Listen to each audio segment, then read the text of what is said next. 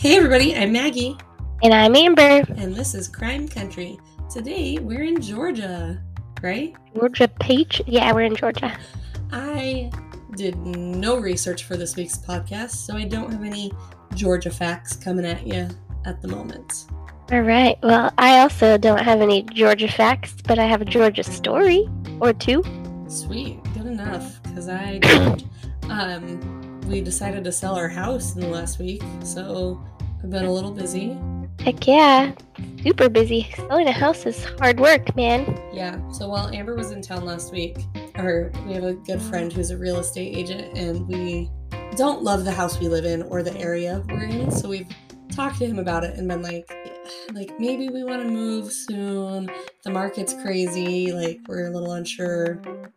And he sent us a listing while you were here and was like, this house made me think of you guys. And we were like, yeah, we want to see it.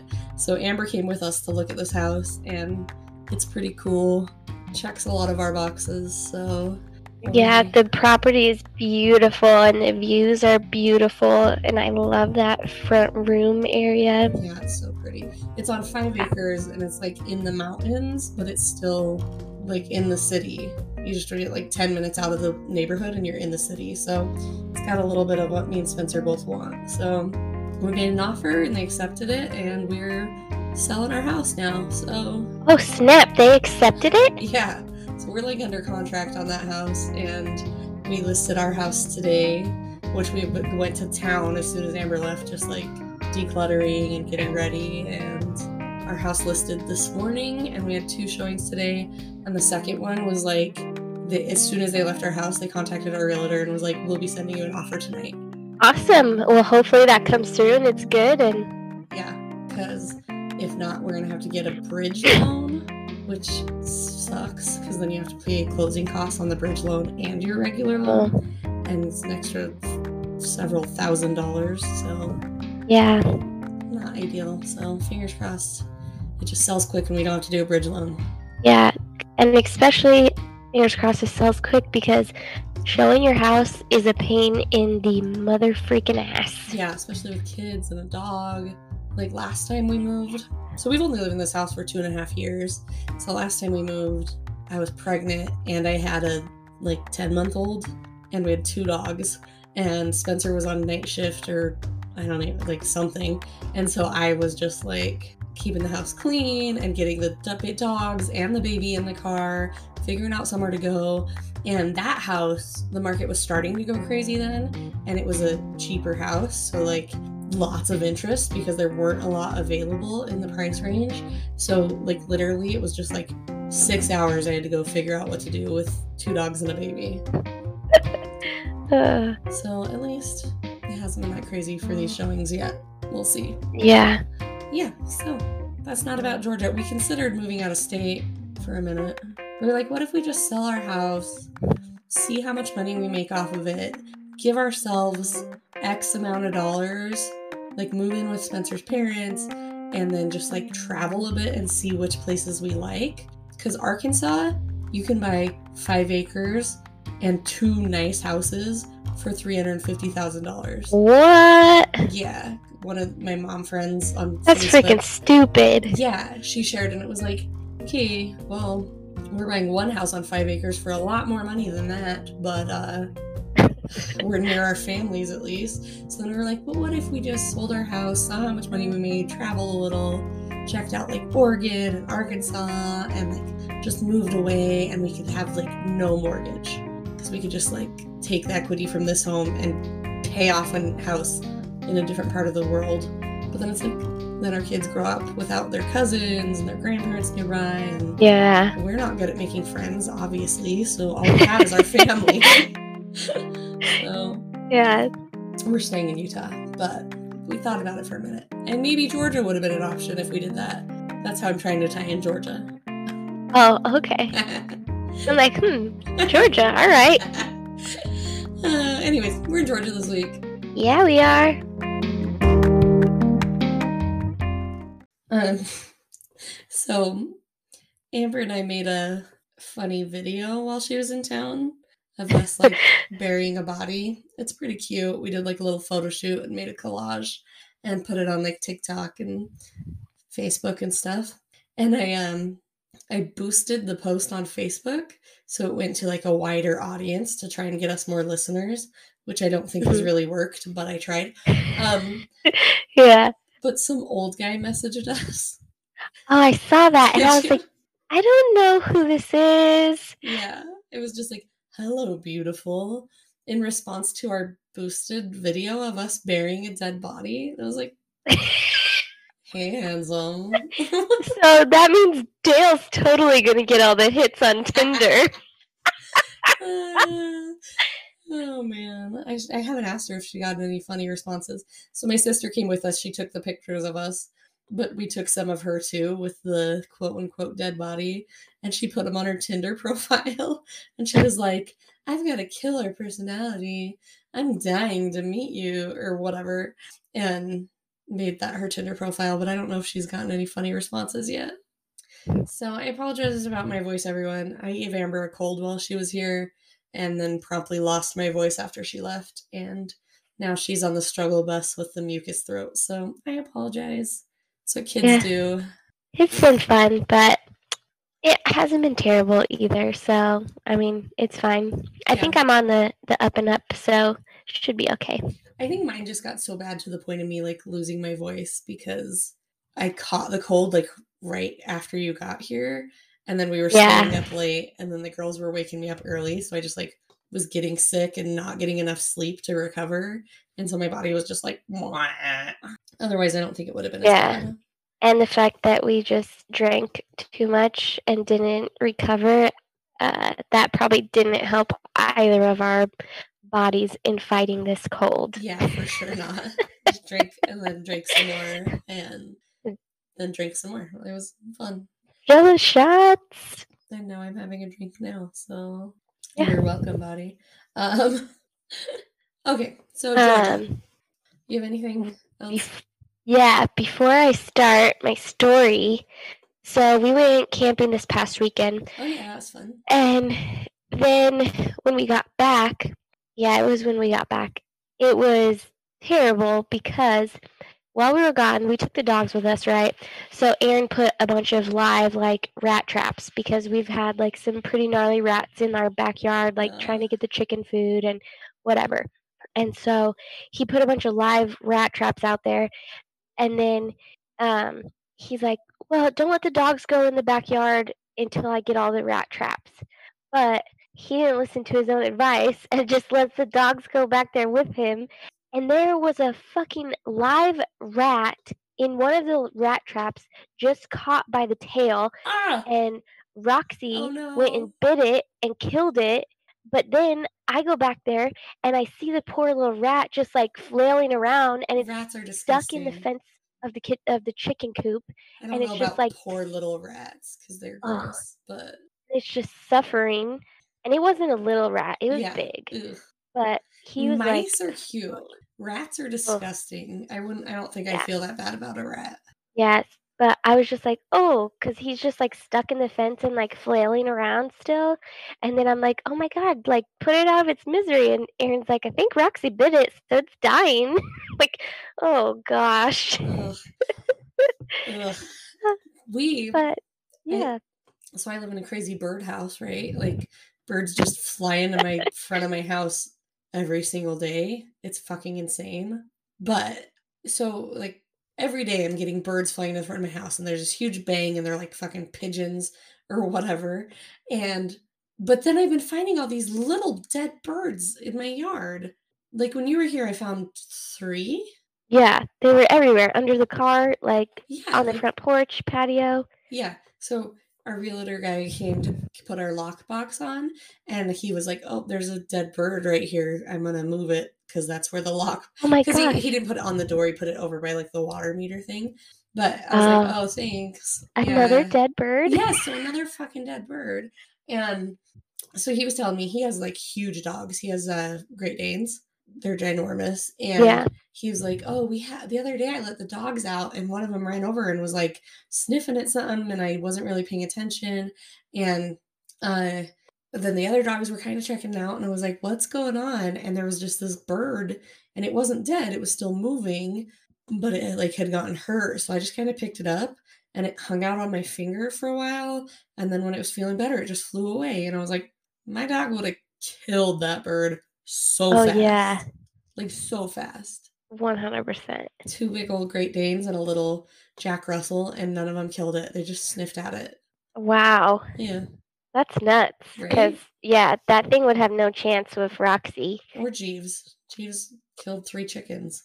And he's a little guy. Thankfully, Roxy hasn't got the chickens, and she seems to not be interested, which is great because we were terrified that she would just annihilate them. Well, they But were younger chickens. And so they like the full grown chickens he doesn't fuck with because they're like as big as him. But Yeah. They were like mm, teenage chickens. And he he's like, "This is fun." Yeah. He murdered them. Ugh. He thought he was playing, but bad news bears. Anyways, that's a really sad dead bird segment of our podcast today. Yeah, And rats. dead animal, rat, birds. Yeah. I, I'm gonna have to worry about that shit at the new house. There's like coyotes. Um Oh yeah. and there could be like cougars and scorpions and tarantulas and Oh mountain yeah. lions, possibly. I guess I already said cougars. Bobcats, because apparently they're Yeah. different than mountain lions. Somebody posted a picture, a video in the neighborhood page saying that there was a bobcat that came up to their door, and it looks like a dog. Like it's not a super clear video, but it doesn't walk like a cat. It looks like a fucking pit bull.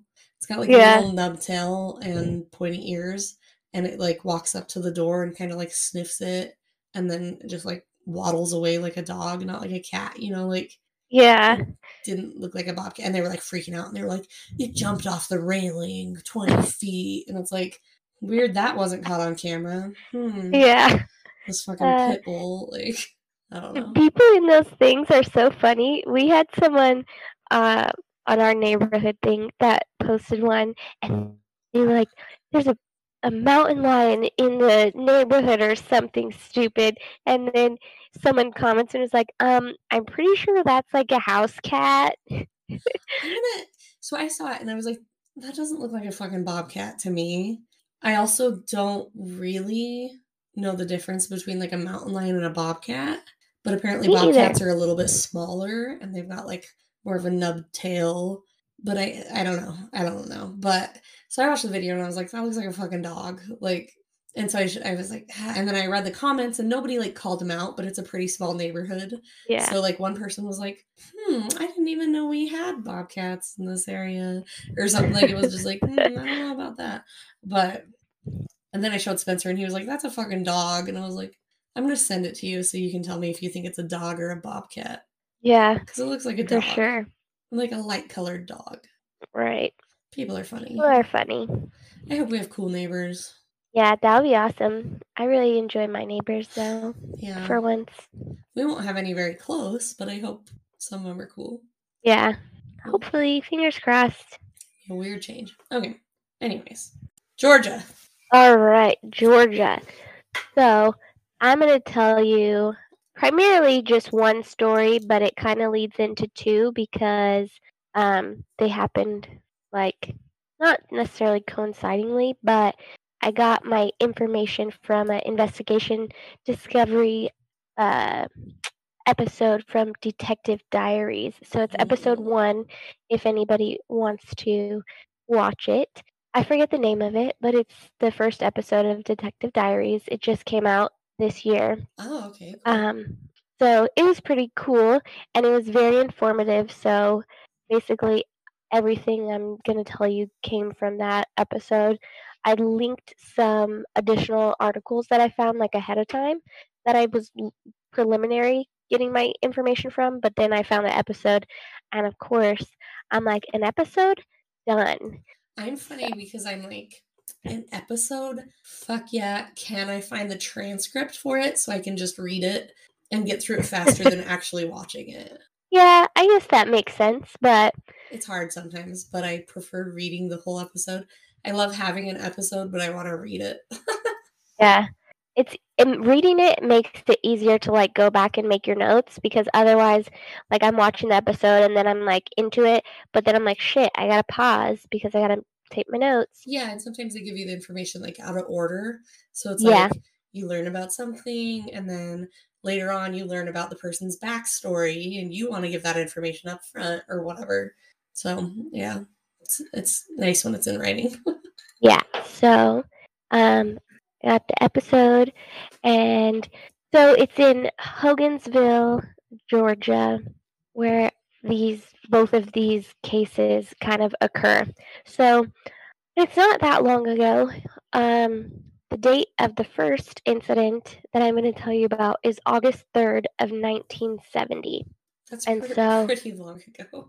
I mean, it's not too long ago. Like it's not like the 20s, you know? Yeah, still 50 years. Yeah, I guess that is quite a while ago. I thought you were going to say like 2012.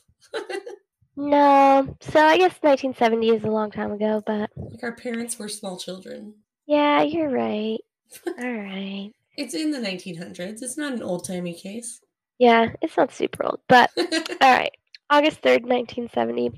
So, this is going to be an interesting episode for me because I typed up like a whole bunch of notes. Um, so we'll see how how good I did because I didn't kind of uh re- redo them. I just was like going with it.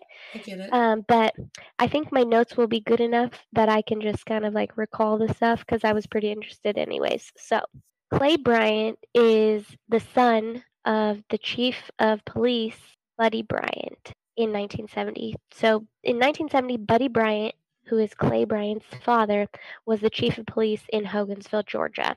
And so, Clay, when he was younger, he started going on ride alongs with his dad, like by the time he was 12. He started going on ride alongs and he was just very interested. And his dad took him along for the rides, on his calls sometimes, um, all this stuff. So he was, oh my God, sorry. Roxy got shut in here. Let me let her out. Okay. Okay, so That's cool. Uh, That'd be a really fun thing to do as a kid. And I'm picturing like a small town. So it's not like he's seeing super crazy, crazy shit all the time. Yeah, so I think it was probably pretty low key, like you're saying, because it's a smaller town in Georgia. Nothing too intense, nothing too crazy. Um, so he obviously, I mean, felt comfortable taking his son, his young son, around with him on the job. Um, however, this would all change on August 3rd of 1970 because Clay Bryant was doing a ride along with his dad on that day when a call came in. And so the call comes in and then Buddy is like, all right, well, let's go. And the call was because they found a woman's body. Can you hear Roxy barking in the background? A little bit. Okay, I don't know what Probably, she's barking probably at. like but- my kids crying in the background. okay, It's pretty dim. perfect. Um, so the call that they're going to is because they have found a woman's body at the bottom of a well, and so but like, didn't he I don't know. information on the radio? Like, maybe you don't bring your kid to the dead body. Yeah, I don't know if they actually gave disclosed the information on the radio. They probably didn't. So I got ahead of myself. But so he gets this call and they're like, "All right, well, we'll head over. We'll check it out." And so they get there at the scene of the well and there's people kind of looking around, looking in the well, and there's just like, "Oh." And then obviously they they see stuff and then Clay, he gets out too and they go over there and he's like what's all the commotion? Why is everybody like interested in this well? What's going on here? Ugh, so he looks down in the well and the well is dry so there's no water in it but it's like pretty deep and then he sees down there that there is a, a body of a woman and he describes her as being like in the fetal position down at the bottom and the way from the way he was looking at it it looked like she was down there like on her hands and knees like praying God. and um so the well that this woman's body was found in was across the street from the Moores the Moore home.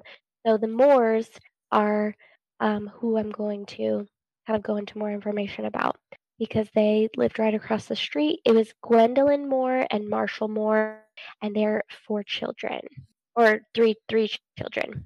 Um, so before they even move forward, they have this wrecker truck come, and it was really like disturbing to say the least. Um, so this wrecker truck is basically the, the a truck that comes and picks up like totaled cars, and it has like the big wire cables that you like hook onto the car, and then you like jack them up, kind of like So um, they were trying to use that like winch. winch to pull the body out of the well. Yeah, Oh Yeah. God. So they have this wrecker truck that they're using, and I don't understand how they got it connected to the body down there. Like if someone went down there and strapped it, I don't know how that happened, but however they did it, Ugh. they got this wire from this wrecker truck, the cable, not wire, the big cable like wrapped around the the woman's body somehow, and then they they were able to kind of like pull her out. Oh my God. Yeah. I it's pretty morbid. Like that's not the way I would foresee them. And people were still around like watching this. Oh my God. Yeah, like okay, you're gonna have to use some sort of machinery like that ultimately to like Yeah. lift the person out, but like clear the scene, put up a tent, and then like Yeah, you obviously see that there's a dead body in there. Like everybody knows what you're pulling out of there. and then like put like something more firm around her and lift that out with her in it. Like, oh God. Yeah. So it's just wrapped around her however it's wrapped. I don't know how they did it, but then on the the episode you just see this body like just getting pulled out and like it's not like they hung it around like they, they got it around like her midsection or something or that's how it was displayed on the episode or whatever. But So you- still, Jesus Christ. Oh my God. Yeah. Awful. Oh, So you see him pulling her out, and then like the cable is naturally like twisting and crunching and whatever. So her body is just like spinning around like slowly as it's being pulled up out of this well. oh. And all these people saw that. And so Clay just remembers this, and he was like, it was like burned into his brain, like, yeah, oh, he's a oh fucking child. And he knew the lady because he knew the kids because he was like the same age as her was the mom. oldest kid. Ugh. Yeah. So he's like, oh boy. And then he's just thinking to himself, like, man, what's going to happen to Alan? Because Alan is the oldest son of Gwendolyn. Gwendolyn Moore is the woman that they've found in this well. She's the woman that they've pulled out. Um, What And the so- fuck? Like, there are so many what the fucks in this story already. Yeah. Like, what the fuck, buddy? The officer Right. buddy. Like, um, you know there's a body. You get your kid the fuck out of there before you lift the body out of the well. And what the fuck? All of the police officers clear the scene. Make people leave. Don't just dangle a dead body in the air in front of the home where like her kids' friends can see. What the Ah. fuck? Oh my Yeah. god. So pretty pretty interesting situation and how they handled it. But um so that happens and then they're like, okay, like they they go on about their business, um, kind of put things together at the scene, and then they're like, all right, let's see what we what we got going on here. And so unfortunately, this site was just outside of Buddy Bryant's jurisdiction. So he couldn't kind of pursue the case. It was it fell in the um, Troup County, Georgia. It fell in their jurisdiction. So Sheriff, um, I forget his first name, but his name was Sheriff Bailey. So he was uh, the sheriff at the time in Troup County, Georgia, and no one really knows what completely went into this investigation Oh, that's great. but literally like pretty quickly after this all happened um, he rules the death an accidental death and closes the case and um, people are like what the fuck Yeah. but he's the big almighty sheriff and um, they explained in the episode something about like he had so much power and whatever like because of i forget how they explained it but basically it was just like he could pretty much do whatever he wanted. There was nobody that he had to answer to or nobody that he had to get permission or or run anything by. It was just like whatever he said went. Yeah, it's Um, the 1970s, so they just kind of stuck to their own jurisdiction unless Yeah. there was like real probable cause for like the federal government to get involved, right. and that was kind of it. That sucks. Yeah. So obviously, this really bothered Buddy because he knew he was like, no fucking way. Like, this was not an accident. His mom just didn't like fall in this well and die. yeah. And he's like, no, I, from the get go, Buddy was like, this was not an accident. There was some sort of foul play, and I'll, we'll get into more details as why it was so obvious that there was foul play and this was not an accident. And they knew who was responsible for this, but nothing came of it because was probably friends with he- the fucking sheriff.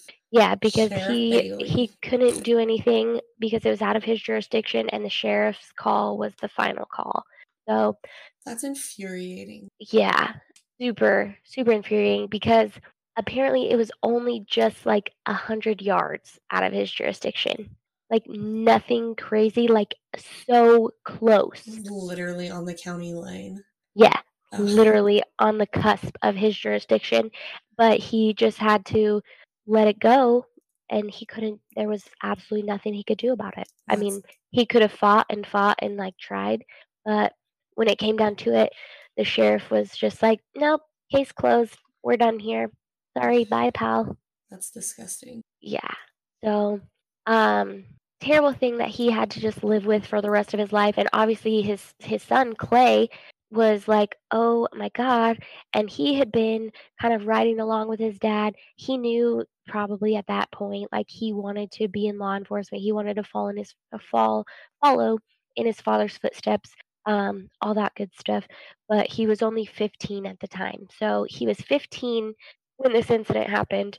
Uh, and he was just like, man, that's a, a tough break for this case. And he really knew how much it bothered his father and a lot of people for that matter, because there were so many people that were just like, no, Yeah, she was murdered and nothing's been done about it. Great. yeah. And she was only 30 years old. Oh my god. She was only 30 and she had been married. Um, she had like a 15 year old. yeah. That's So it, I think rough. they got married real young when she was 15, and then they probably obviously started having babies immediately. and or they they got married because she was pregnant. One of the two, probably. Yeah. But that was back in like 55, so that makes more sense. Yeah. So, um, August 18th, 1980, Clay's father passes away. Buddy passed away in 1980, and Clay was only 25 at this point. Um, That's But- sad. super young to lose his dad. Yeah. Um, His dad was probably relatively young too. Yeah, I didn't actually. None of the episodes ever said. Um, they didn't even say like how old he was when he was died, and if they er, when he died, and if they did, I did not retain that. Yeah. that. But if he only has a 25 year old, he's probably yeah, not he- very he's old. not old unless he has like eight kids and 25 year old's his youngest. Yeah, then maybe he's 70. Like, I don't know. yeah. I don't think he was very old though. Yeah, that's Um, so Clay was only 25 at this point, but he'd been part of the force since he was old enough to join. So when he, I think when he turned like 18, he started working there. And then he moved to a different department when he was 21.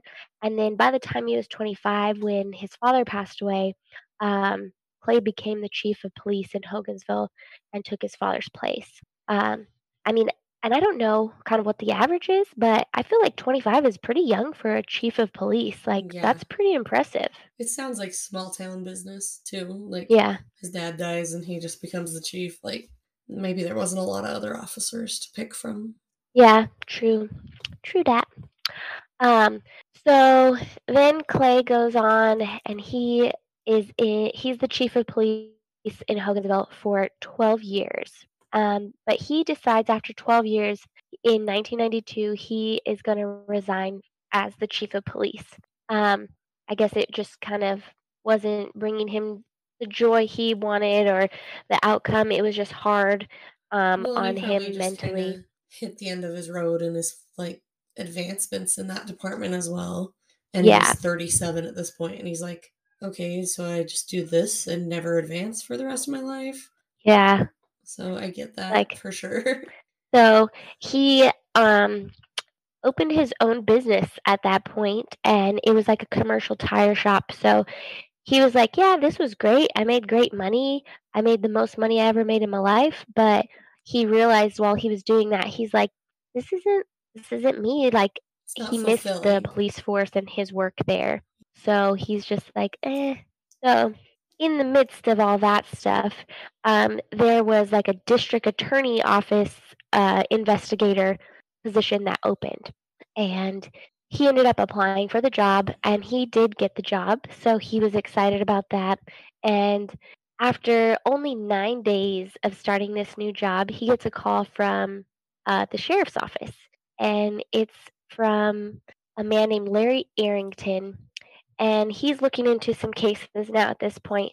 And so he calls up Clay Bryant and he's like, hey, uh, do you know anything about the Gwendolyn Moore case? And he's like, oh, yeah. He's like, I know quite a bit about that. I was actually there the day they found her body. And so he's like intrigued. And so the guy's like, hey, we had a young lady that came and gave us a tip. She actually found a death certificate for Miss Gwendolyn Moore.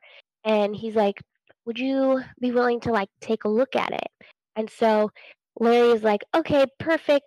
And Clay's like, send it over. So he faxes it, faxes it over. Larry faxes the death certificate over to Clay to review. Um, and he's just like, I think you're you're gonna find this real interesting. And so the fax that Clay received was on October 24th of 2002. So years have gone by So many. Yeah. years. Um, and when he gets this fax, he says on the episode, he's like, the first thing that someone looks at a fact on a fax is probably not like the timestamp or whatever. He's like, but that was the first thing that I looked at, and this fax was dated October 24th, 2002. And this was a huge coincidence because his father's birthday was October 24th. Aw. So he gets this fax, and he was at the scene of the crime, or uh, of the yeah of the crime when this um, happened with his dad, and then all of a sudden on his birthday, this death certificate is presented for for this case that his father was never able to set right. So Yeah, Clay's like, I need to set this right. Like I need to do this. Like, This is a this was sign. wrong. My dad knew this case was wrong. He never could get justice. I'm gonna do get justice. That's nice. Yeah, exactly. Fucking So 32 years later. right, freaking nuts, man. Years went by. He's And like it was just all- now. Yeah, That's crazy. all swept under the rug until then and then they're like hey um this lady came forward so the woman that came forward was actually gwendolyn um moore's great niece and she obviously had some doubts about the information that she had on the case and i don't know how how old she was when it the murder happened or um, the accidental death happened or whatever uh, but anyways, she gets curious and she's like, this isn't right. So she starts poking around, trying to find things, um, any little bit of evidence or anything that can point them in the right direction to kind of just get some more closure or clarification because they are just not set, like, feeling right about this being an accidental death. Like, there's no way, given the past of the family and what she finds on this death certificate. Well, So- and if everybody in the town that Clay and Buddy lived in was like, this isn't right, then I'm sure the rumor mills were going crazy. And so Yeah. she heard those her entire life. She felt weird about it. She had internal family gossip because that's part of being a family. You know the dirty details and people's Yeah. personalities and shit. So good for her. Right. So good on her for sure because she found this death certificate and it was actually marked as a homicide. It was not marked as an accident. What? Yeah. So how the hell did the sheriff just say it was an accidental death and close the case when the death certificate is marked as a homicide? Ugh. So the mortician was like, this lady was murdered, and the sheriff's just like, nope, accident, case closed. No further Yep. inquiries needed. Bye. Basically, That's bullshit. yeah, freaking horseshit, man. Wow, good for this great niece. Yeah, because that's huge. Yeah, it sucks no one found that in the last 32 years. No kidding, right? Like it's insane. But I mean, I guess you just got to find that one person that's willing to just not like take no for an answer and be like, no, this is wrong. Something's wrong. It's sad. I'm gonna get to the bottom of it. in so many cases. Yeah. Just one person fighting for years and years and years for justice. And good on that one person that sticks through and just like deals with all of the the battle of Yeah. like trying to get answers and just the disappointment of not getting answers but still continuing. Yeah, To look into it. of like never knowing if you will get answers, and like Yeah. the emotional turmoil. Because it's like I don't. I don't think I have the personality for that unless it was like one of my immediate family members. You know, like then Right. maybe I would want justice so badly. But I feel like in most cases I would just be like, I can't live my life this unhappy when I'm never going to get answers anyways. I just need to come to peace with this no matter what.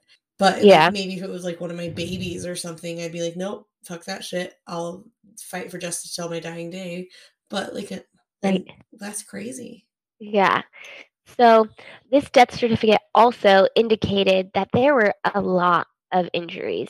There was evidence of repeated abuse.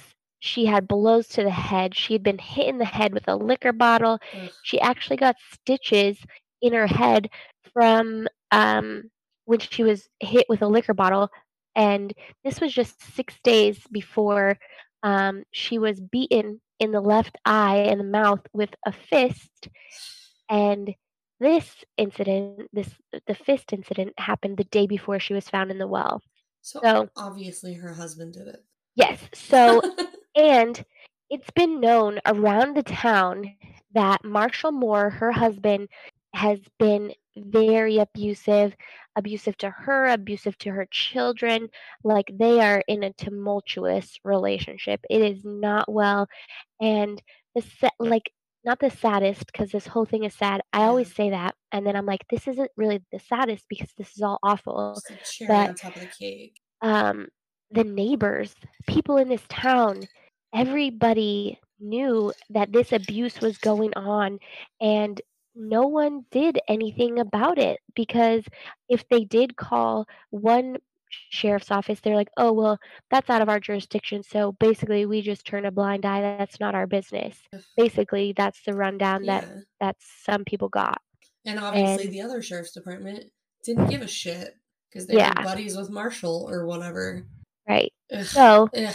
um, That's so frustrating. And she was so young. yeah, 30 She- years old. she she had a like 14 15 year old kid so she's been Yeah. with her abuser since she was a child since she was Yeah. a teenage girl she had probably never finished high school she probably had no i mean and back in the 70s i mean she was raised in the 50s Yeah. the man was the provider you kind of just did what he said so she probably just felt like she had no out she couldn't leave her kids at that point. She had three with her abuser so she had to try and stay to protect them.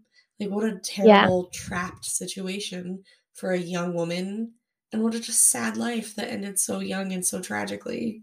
Yeah, freaking awful.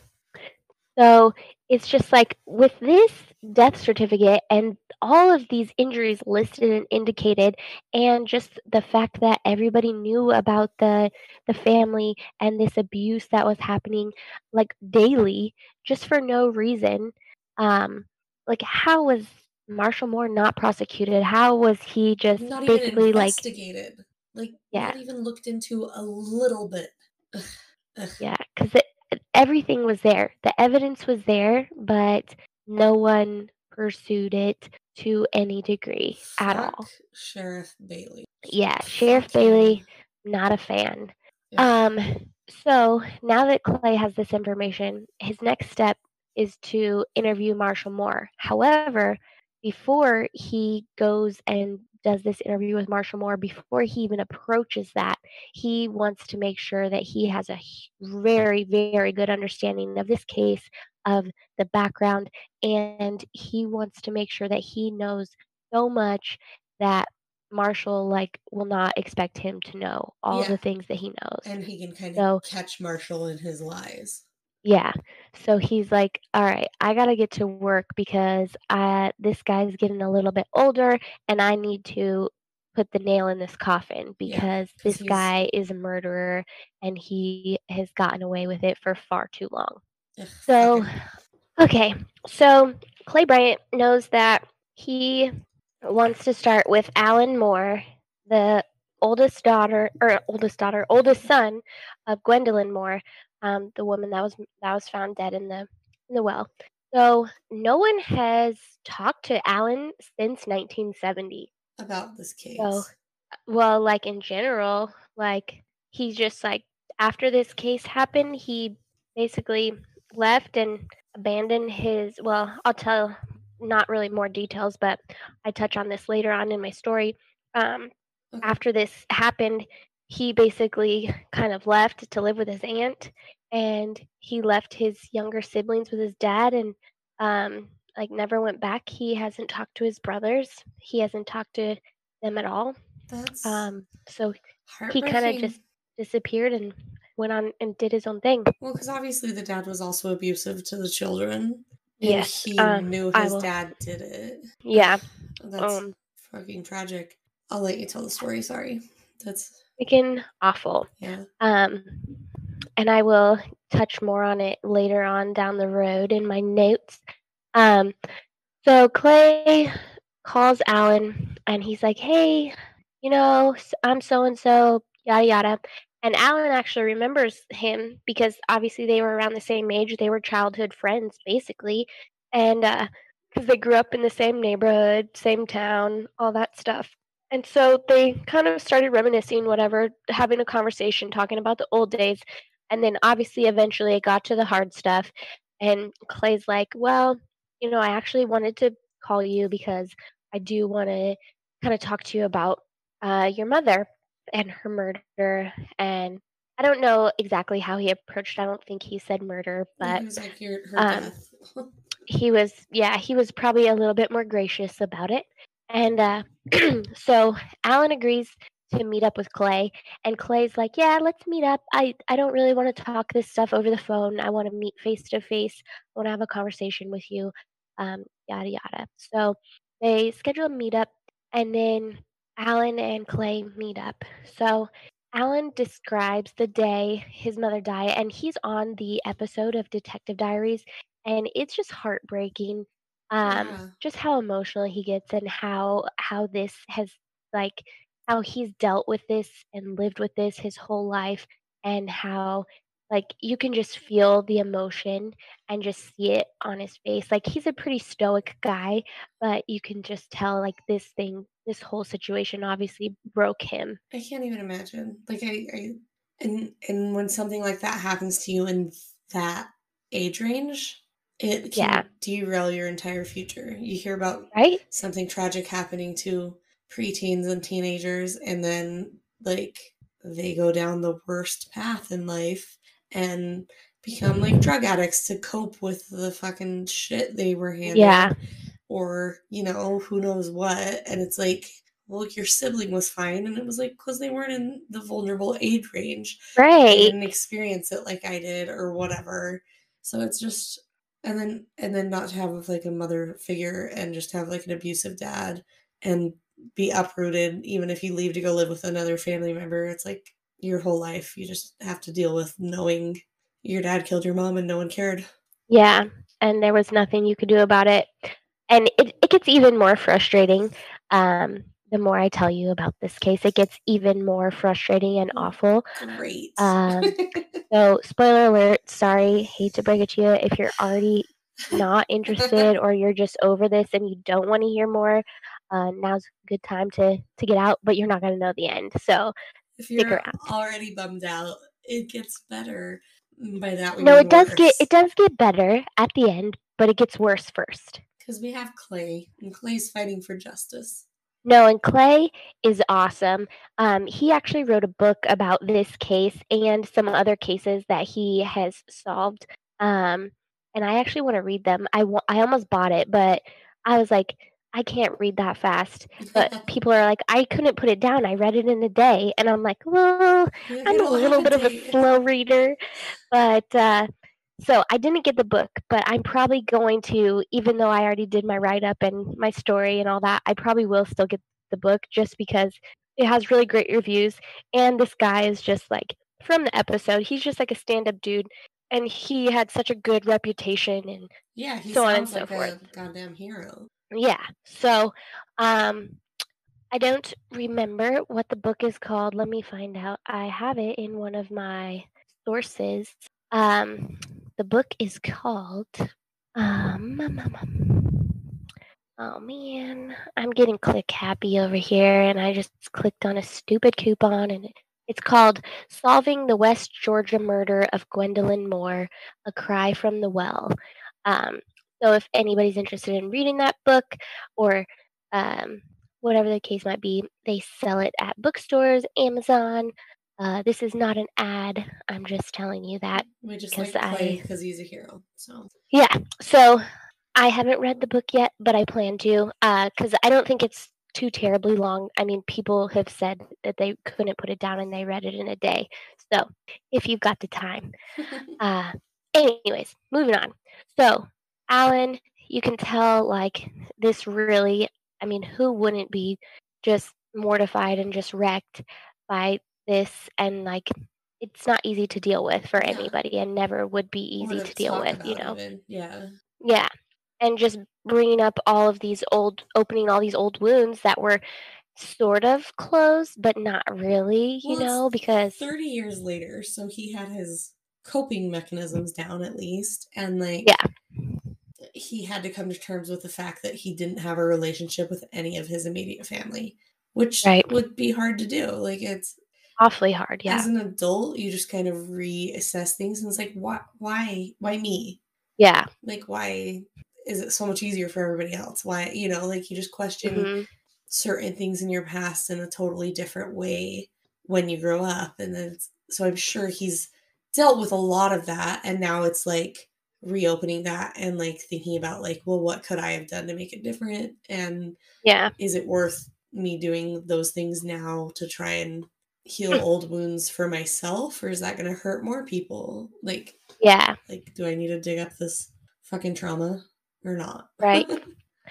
So, um, he goes on on the episode and he just like explains like his mother was just such a loving mother. She had the biggest heart and she was always so caring for everybody. She was such a selfless person. And I mean, you can obviously know that she was a selfless person um, just because of how she tried to, well, she didn't try to care for her children. She cared for her children, but she tried was to in an abusive yeah yeah, she was just in an abusive relationship. Um, so unfortunately, I mean, she suffered majority of the abuse, but um, it did trickle down to the children. I don't know how much of the younger children, but it did trickle down to Alan um, and all of that. So Alan says I'm that sure trickle down plenty. An abuser doesn't stop abusing after they murder. Like, Yeah. So Alan says if daddy came home and supper wasn't what he wanted, that was just another reason to beat up mom. So literally, it was just anything that made him even the slightest bit cranky or annoyed. Uh, she would just be beaten. So um, the night before uh, they were they found her the next day, Alan said that his mother was beaten so bad that she couldn't even get out of bed. So the kids all went up there and they told her how much they loved her and that they cried all night and they cried all night long. Um, and they just they were helpless, you know, they were children. They Yeah. couldn't do anything. They just wanted to comfort her and that's all they could do. that so breaks my heart. Oh my God. Yeah. So freaking awful.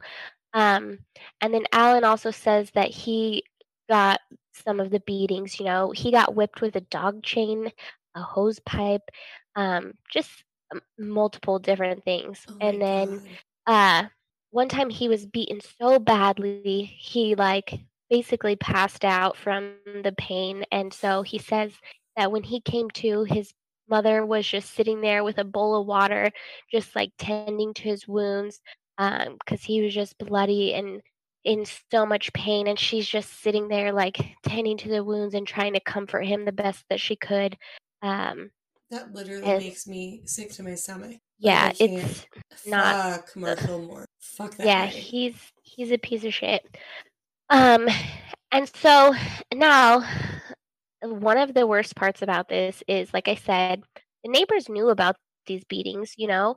They obviously heard it. They saw it um but they just seemed to turn a blind eye.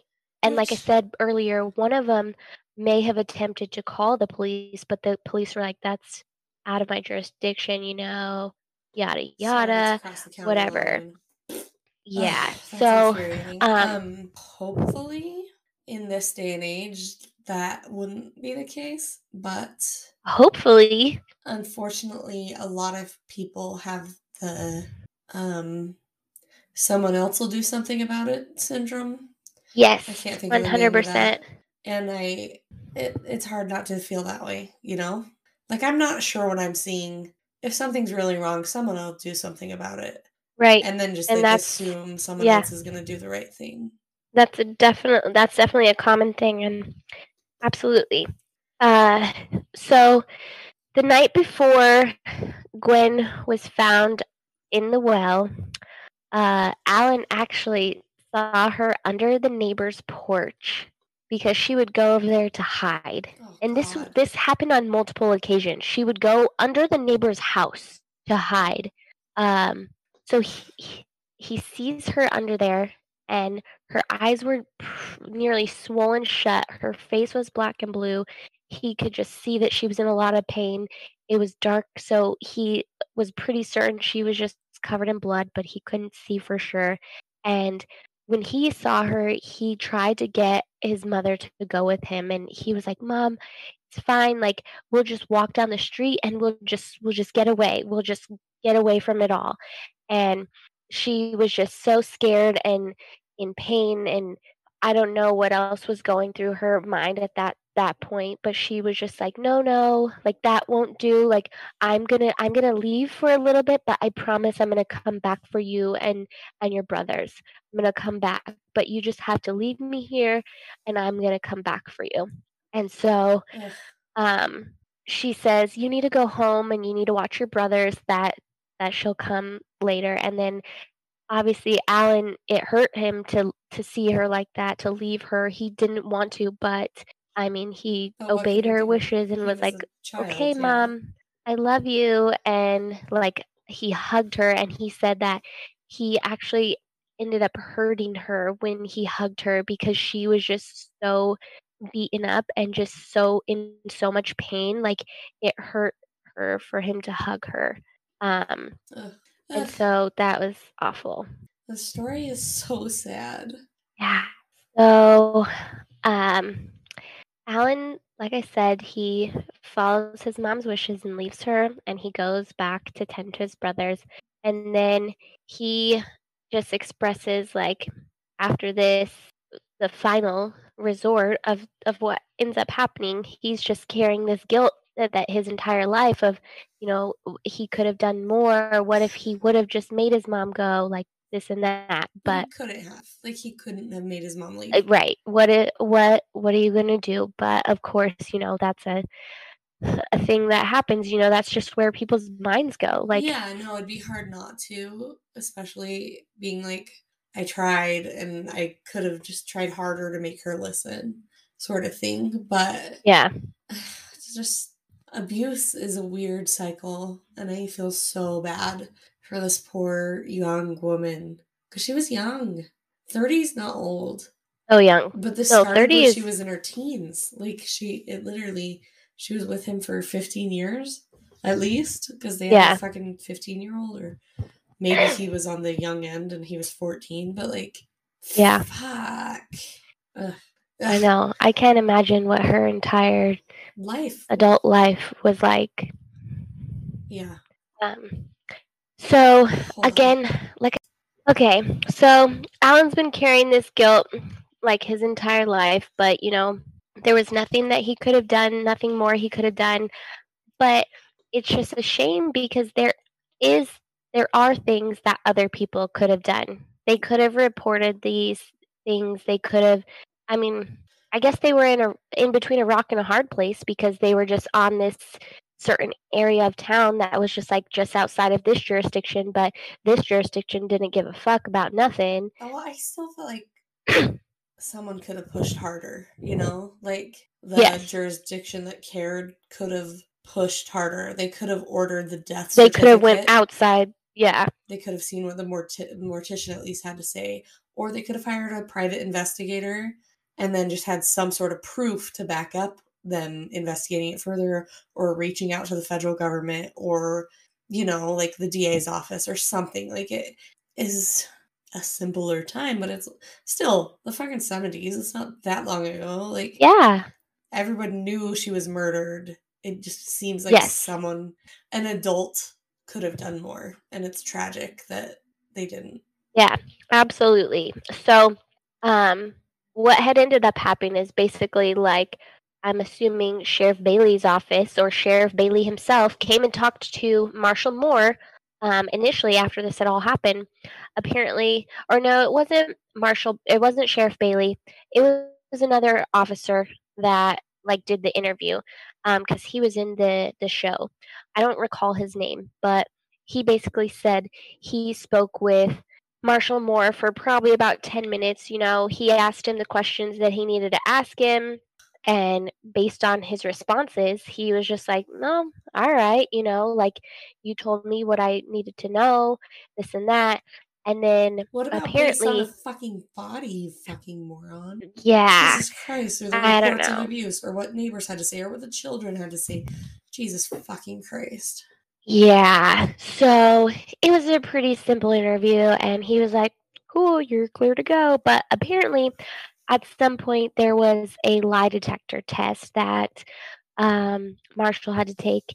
And again, I don't know what questions were asked, but according to the documents or whatever that were kind of not necessarily published, I don't think that's the right word to say, but according to the documents for this case, um, based on the lie detector, there was no sign of like deception. So the Georgia Bureau of Investigation closed the case, and then that was that was it. So uh, there was obviously, as we know, more than enough evidence to convict this man. yeah More, yeah Then her enough. body was horribly beaten yeah, and dumped in a well That's more than enough an evidence. accident Ugh.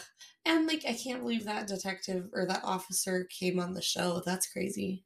Yeah, He's but like i did my job. Doot, doot." exactly. He stood his ground and he was just like well i asked the questions i needed to ask. There was no reason for me to think anything different you know blah blah blah. he said what report i needed him to do. Uh i don't know. So who knows how how that guy sleeps at night but i don't know. Probably with a thumb So- up his butthole yeah like a so baby with a thumb but up his Oh, boy. instead. he fucking deserves Uh. a thumb on butthole yeah pretty much fuck that officer Um, Yeah. So, and the another crazy thing that is like just mind blowing. Uh, when they spoke with Alan, Alan told them, "Hey, you need to look at my dad. He killed my mom. Like he killed my mom. This was my dad. You need to look at him." And that came from his son, that was Gwendolyn's oldest daughter or oh, I keep calling saying Gwen. Gwendolyn's oldest daughter, and I do not know why because it's clearly her son, but I don't know why I keep saying that. So forgive me, everybody that's listening. Um, it's fine her oldest son. but this poor kid thought he was gonna die you know he thought he was next on the list of Oh yeah, of people that was gonna die. Like he's like, my dad did this, and he's gonna do it to me if you guys don't fucking stop. That's him." exactly that's exactly what he said too. He was like, "Look, he killed my mom, and if he has any indication that I'm talking to you and I'm trying to tell you all these things, he's gonna kill me next too." Oh, you guys don't care? Then I have to leave, or he's gonna kill me like he did my mother. Like Yeah, that poor kid, that poor man. That uh, I just want to hug him. exactly. I just want to hug Gwen and I want to hug Alan. Like poor babies. Yeah. So obviously, I mean, Alan, he's 14 or 15 or however old at this point, Yeah. and he just knows like the violence against him is never going to end. So after the the close of this case, he, like I said before, he left. He stayed with his aunt, and um, he didn't he didn't have contact with his dad, his brothers, uh, any of that. Like after the fact, and then as soon as he was old enough, he joined the Navy. Um, and he said that that was one of the the best things that he could have done for himself. So he really enjoyed that. Um, and then his younger brother stayed with his stayed with their dad. Um, and Alan's like in the in the interview on the episode, he's like, I don't I don't even know the last time I talked to my my brothers. I don't know. And like he's he's an older man now, like Yeah, no. gray haired and everything. I mean, if he was 15 when his mom died and Clay opens this investigation in 2002, that's 32 Yeah. years later. So he's 47 when the investigation got reopened in 2002. Yeah. So when they filmed this in 2020, 2019, Yeah. yeah, he's almost 60. Yeah, so gosh. Uh yeah, and he still to that day hadn't hadn't talked to his brothers, which is sad. I hope that his brothers are fine and um I mean, I'm sure there was some abuse maybe probably, but Yeah, hopefully hopefully not. you hear weird situations with abuse where like The young ones are fine or whatever. They pick one child and yeah, like a child called it, but yep, in that case both parents were abusive, so it's not like he was Yeah. beating the mom and the oldest son and leaving the other two and then didn't need a punching bag after the older two were gone. So they had to have some Yeah. sort of abuse. yeah, I'm I'd be curious to know, but that's sad. I hope not. I hope not Yeah. for their sake. I hope Right. they just think their brother's crazy or something and they had a happy childhood just for their own sake. hopefully But I highly doubt it. But maybe they're brainwashed and don't think the abuse was that bad or something. I don't know. I don't know. Yeah. That's sad. Because that's definitely part of it the brainwash because even alan was like eh, one of the comments he said in his interview he's like we started to think like uh, uh, were we doing something wrong That's like is this abuse. normal like why is our family like this like is this just how how life is like Yeah. There's a lot of kids that come from abusive homes that like don't realize there's something really wrong. Like they kind of like aren't they, they they walk on fucking eggshells at home and then they go Yeah. to a friend's house and they like accidentally spill something or their friend like does oh god they, i'm so like, sorry. Oh oh my god like uh, they freak out and everybody's like it's fine. Like this is yeah. literally not a big deal. And then they're like oh we're not normal. Fuck. Like it's, it's yeah. brain works to protect you and you don't know what normal is. You're a child. Your parents are Right. supposed to protect you. Abuse is fucking just trauma it's just so upsetting to me yeah it's an awful topic um and just a terrible thing that exists and will continue to exist unfortunately for i literally can't imagine either like i i can't imagine Yeah. Um, so the when this all went down, Alan obviously he didn't only lose his mother that day. He lost- his father and his brothers. He lost his entire immediate family that day. i'm surprised he didn't spiral into addiction Yeah, thankfully he stayed above that. I mean, but he found a new He- family in the navy yeah.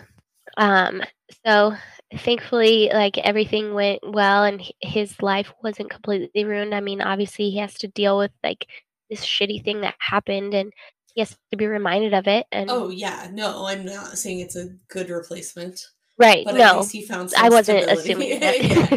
no he he lost his entire family he grew up Yeah. without a Yeah. mom or siblings or any family dinners or you know like people you share Right. the big things with people to go back home to i don't know ah, fucking tragic Yeah. So, um, tough break, man. Like that sucks. But again, thankfully that worked out for him. He stayed on the up and up. Obviously, he throughout the years, I'm sure he battled plenty of demons and whatever the case might be. But um, so when Clay Bryant is kind of looking into this case, obviously he wants to try and contact anybody who had part in this case. And of course, uh, Sheriff Bailey, he died in the 80s, so he couldn't be interviewed. He was passed away at this point. So um, he went to go look into like the case files or whatever they had, but apparently there was really nothing, um, like no case file. yeah So, because there was no murder um, investigation. So they didn't keep it because there was no reason to. It Yeah, so- death. Why would they even keep those records for 32 years or whatever? Yeah, that's true. So he ends up working with the uh, GBI, the Georgia Bureau of Investigation, um, and they had just a half a dozen like short interviews that they still had on on the books. Um, so in these interviews or whatever, the night before um, Gwendolyn's body was found in the well, Marshall admitted that he slapped her that night and the night before. Um, and then, as mentioned earlier, he was given the lie detector test, but since there was no deception, he was all Let go. fucking narcissist I already said that. What what about uh the stitches she got six days before from the bottle being bashed on her fucking face? What about Right? that fucking Marshall? Ugh, like it's so Yeah. fucking obvious and Apparently, tragic. that just got swept right under the rug. Um, so, just three months after Gwendolyn Moore's death, Marshall gets remarried. Only three months after her death. Cool, cool, cool, cool, cool. cool. Yeah. So he marries um, Priscilla Shepard, and Priscilla comes from a well-off family, and they were the Dixie Mafia. And the episode like had a little blurb about the Dixie Mafia and kind of their um, hold on things and whatever, but I didn't take those notes down. Um, but anyways, her what the cons- not consum- the consensus is here is basically like obviously they got married three months after Gwen died. That's not a lot of time. And Priscilla, um, her family is affiliated with this mafia, so they used the assumption is that they used mafia ties to sway the outcome of this case because the mafia at that time basically controlled the sheriff. So since they had that much power, they believe well clay believes and many other people believes that that definitely played a part in the the outcome of the case of him just getting the lie detector oh you're good Oh. bye um That makes sense. Yeah, he married somebody with connections that could Yeah. put everybody else in the dirt. So Yep. there you go. And so I, I mean priscilla wasn't going to have to be any part of it because because of her connections and her family she wasn't going to have to lift a finger because the mafia was going to act on her behalf and make sure that her husband wasn't taken away from her and spent the rest of life But his life in she's prison his next fucking victim? Like, are you fucking? I mean, they would have murdered him, but well yeah yeah fantastic. Fuck Sheriff Bailey. Fuck the Dixie Mafia. If you're still out there, I don't really mean it. Please don't come after me. I live, in, I live in Utah. You don't exist here. I have the Mormon Mafia behind me. Maybe I don't know. Um, no, they don't Yeah. like me either. I have no mafia. Um, but fuck that bullshit. He was a murderer. He could have killed Priscilla too. Um, yeah So I have several comments to interject at the moment. Um, Okay. I just got a text from my realtor. So our house listed today. We got two showings. We just got our first offer. It's for ten thousand dollars over our asking price. And What? they're moving up all the closing dates so we don't have to worry about having a bridge loan. And um they, they just want to get everything done as soon as possible and just like seal the deal on our house. heck yeah that's amazing So party over here. That's Heck like yeah. a huge fucking deal. Like That is a huge going deal. in, offering ten grand over asking, and moving up the deadlines because I think he told the realtor like we're trying to get this done quickly f- to avoid the bridge loan, and they're Yeah. like, we'll move up all the deadlines. We'll do it ASAP. We want this fucking house. So I don't think they have to worry about selling a house. So fuck yeah. I just got some really good news. Like while you were telling me this horrible story, and I was like half reading these texts, and I was like, Hmm. fuck Sheriff Bailey, but fuck yeah. Heck yeah, no, that's super exciting because dealing with a bridge loan and all that just sounds like a nightmare. So if you don't have to deal with that and these people are like ready and like, yeah, let me in that house. Yeah. yeah. like legit, the bridge loan and closing costs and everything would cost us an additional like eight thousand dollars. Ooh, Yeah, no thanks. yeah, yeah. Yeah. like tops, but still, like that's a fucking lot of money. So I just got some really good news. Um, that's fantastic. yeah, that's freaking amazing. So, This this process has just been like bam. so we've had a lot of luck in real estate. Uh, all of our real estate moves have just worked out really well for us. Knock on all of the wood. Uh, uh, um, also, we're probably gonna get another offer from the only other people that came and looked at our home today. Dang. I'm like, should we wait for more money? no, no, we shouldn't. Um, that'd be pushing it. Anyways, sorry, total sidetracked, but like really weird timing for fantastic news to come in. Back to the story. So Priscilla is a important name in my life because that's my mother-in-law's name, and she is a wonderful human being. Love She her is. to death. Also, the worst call I ever received in customer service was a woman named Priscilla. She was a fucking monster. Monster. She was the one who I was like, okay. And she was like, okay. What is okay about this situation? And I was like, nothing, man. I was just acknowledging that I I, I heard what you're saying to me. And she's like, and you're too stupid to think of any other active listening words. And I was like, Oh my gosh. I guess so. Um, can I just give you your money back now? Thank you. So Yeah.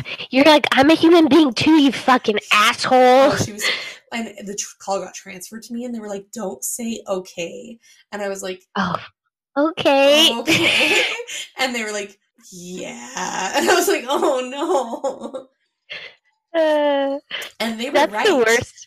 Uh, and so, like, I said it once, and she freaked out, and I was like, "Sorry, I didn't mean that. I just wanted to acknowledge that I was listening." Or and I was just like, "No, sorry, it's not okay."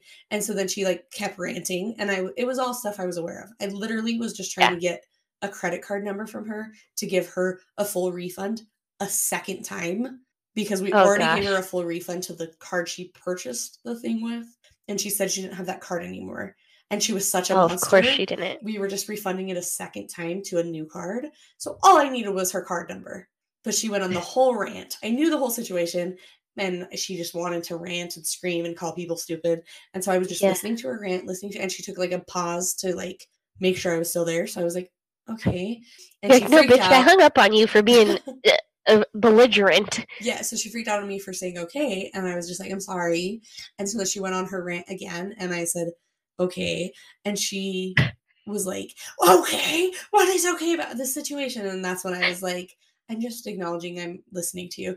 And she was like, and you're too stupid to think of any other active listening words. And I was like, I guess so. Can I please get your credit card number from you to issue this refund to you a second time? And she was like, and then she gave me your credit card number, and I was like, okay, can I repeat that back to you to make sure I got it right? And she was like, pause, pause, pause. Well, I'd be stupid not to let you. And I was Oh my like, gosh. all right.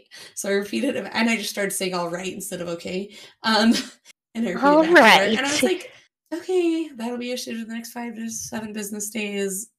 Okay. And I was like, is there anything else I can do for you today? Because I just like went, you know, so far beyond her ridiculousness to like back to pleasant. And I was just like, Yeah. is there anything else I can help you with today? And she was like, go die and hung up on me. And I was just like, okay. You're like, oh, all right, Okay, lady. You you've got some issues. Thank you for beating me up for those issues. Yeah, This was wonderful. This was a great experience. Thank you so much. For your $80, fantastic. So Priscilla's run the full end of the spectrums in my life. My fantastic Yeah. mother-in-law and this is the worst customer I've ever dealt with in, in my entire life. So I'm guessing Priscilla in the Dixie Mafia is on the bad end of that spectrum, just based Yeah. on her marrying a murderer. Yeah, because she probably like obviously she knew because her family covered it up, in my opinion, and every Yeah. a lot of other people's opinions. Yeah, 100% they did. Okay, so the crime is now 33 years old. Medical report. Um, so the medical report they have no one can testify to it because the medical examiner has died. So they don't have a case basically unless they have an- another medical examiner that can testify that she died by homicide because um like the medical report that was obviously done maybe didn't have enough for another medical examiner to be like, "Oh yeah, 100%." So they're starting from scratch here kind of. That's shitty. Are they going to exhume the body? So Clay is trying to get the body exhumed. Um, but her husband. well, they're not even going to ask her husband. So the medical examiner basically tells Clay, like, hey, it's been 33 years old. There's a huge possibility that we might not be able to find anything, even if we do exhume this body. Yeah, So, even if she was properly uh, embalmed or whatever. yeah. So they give him all the information and they're like, here's this possibility.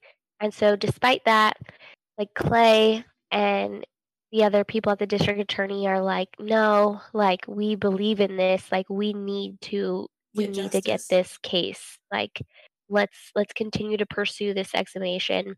So they obviously had to get the family's blessing to exhume the body, but they excluded Marshall from this. Good. Um, but so they like talked to, um, I think obviously the great niece probably, and then Alan, and um, I don't know if they got in touch with the other children, but um, or who knows if her parents were still alive because they'd Yeah. be in their 80s, but they could still be around. That's not that old. yeah, that's true.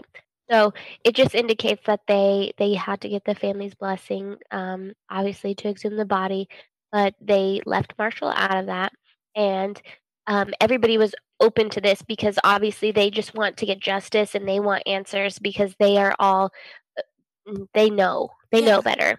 Everyone's literally just dealt with no justice even being pursued up to this point.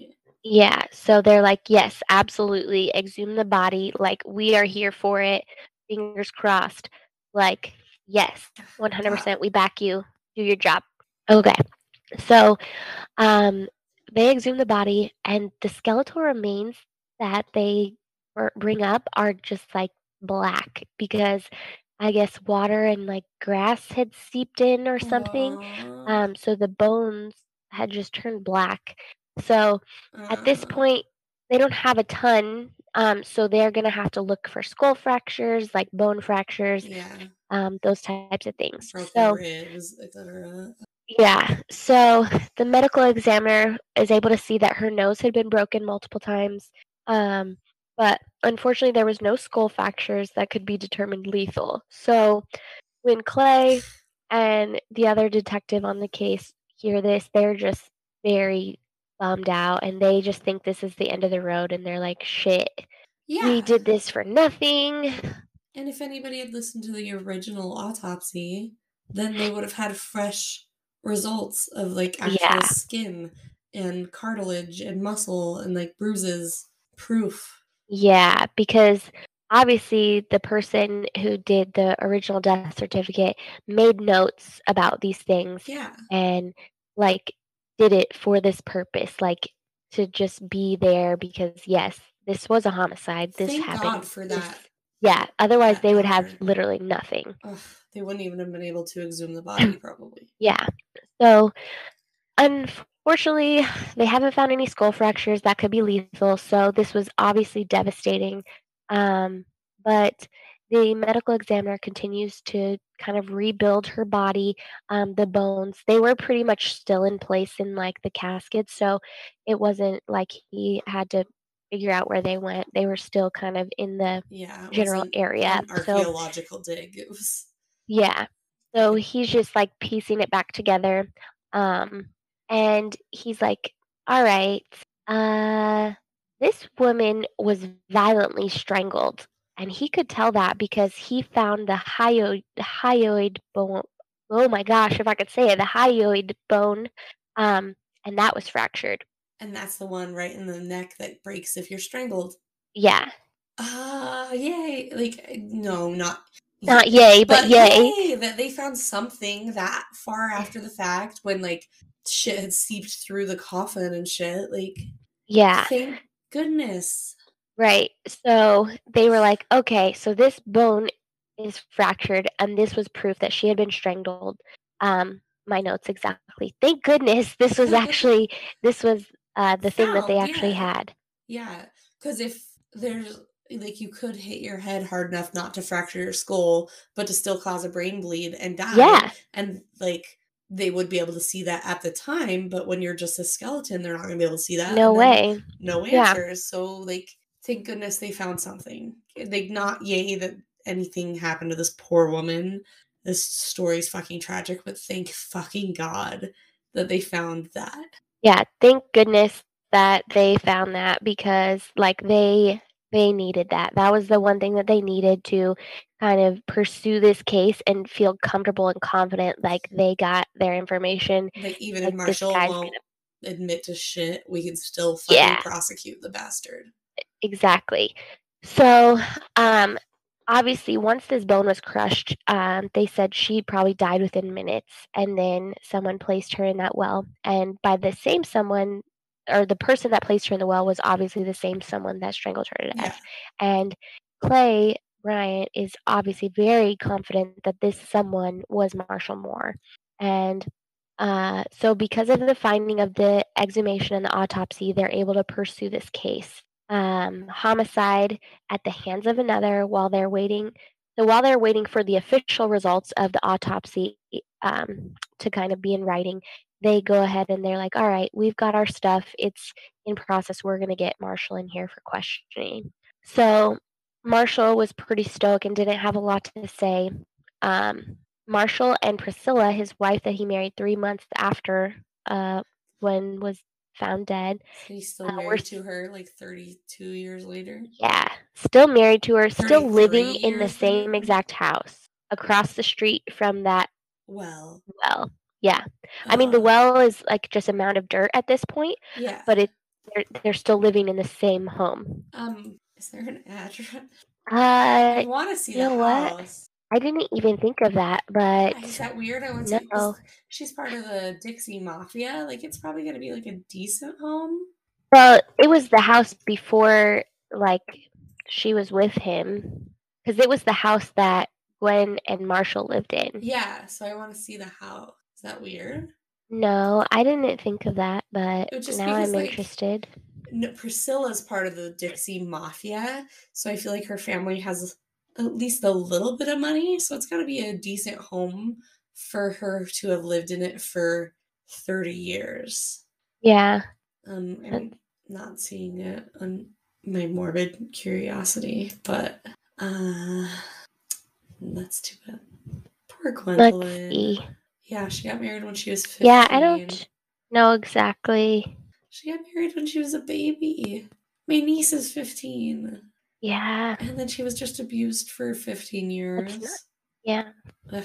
Okay, sorry. I just was curious to what the house looked like because I'm a fucking weirdo. But it doesn't matter. just the fact that they lived in the house for the next 30 years, it was probably a decent house. Yeah. So, um, in this new up to date interview with Clay, Marshall admits to slapping Gwendolyn to the ground because he was upset that the kids were at the swimming pool that day. And so, I guess after smacking her around, he goes to get the kids, and that's probably when she went to the neighbors and got under the house.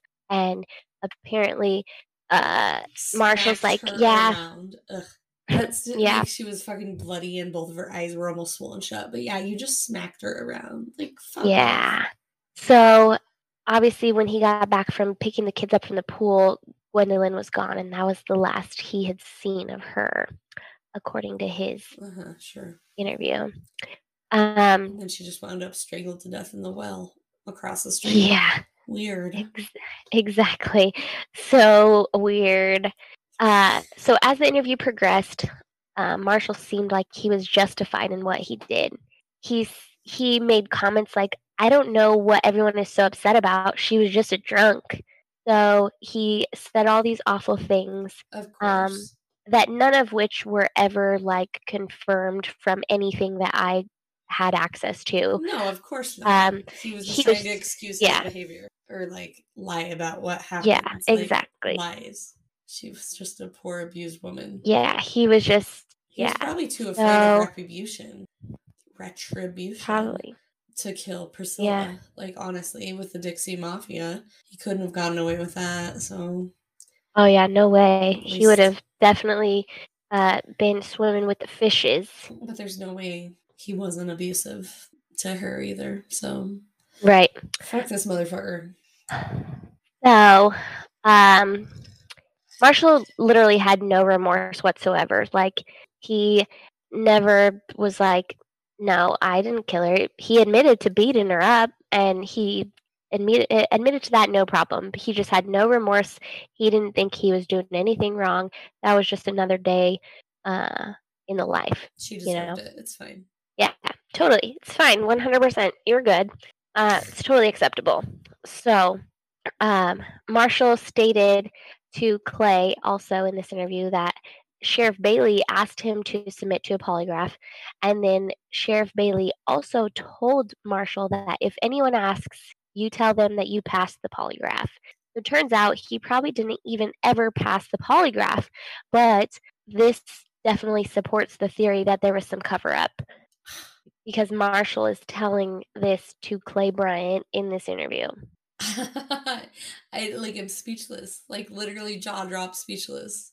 Yeah. Sheriff Bailey's So- like, well, I know you're dating that Priscilla girl, so just tell everybody you passed. It's fine.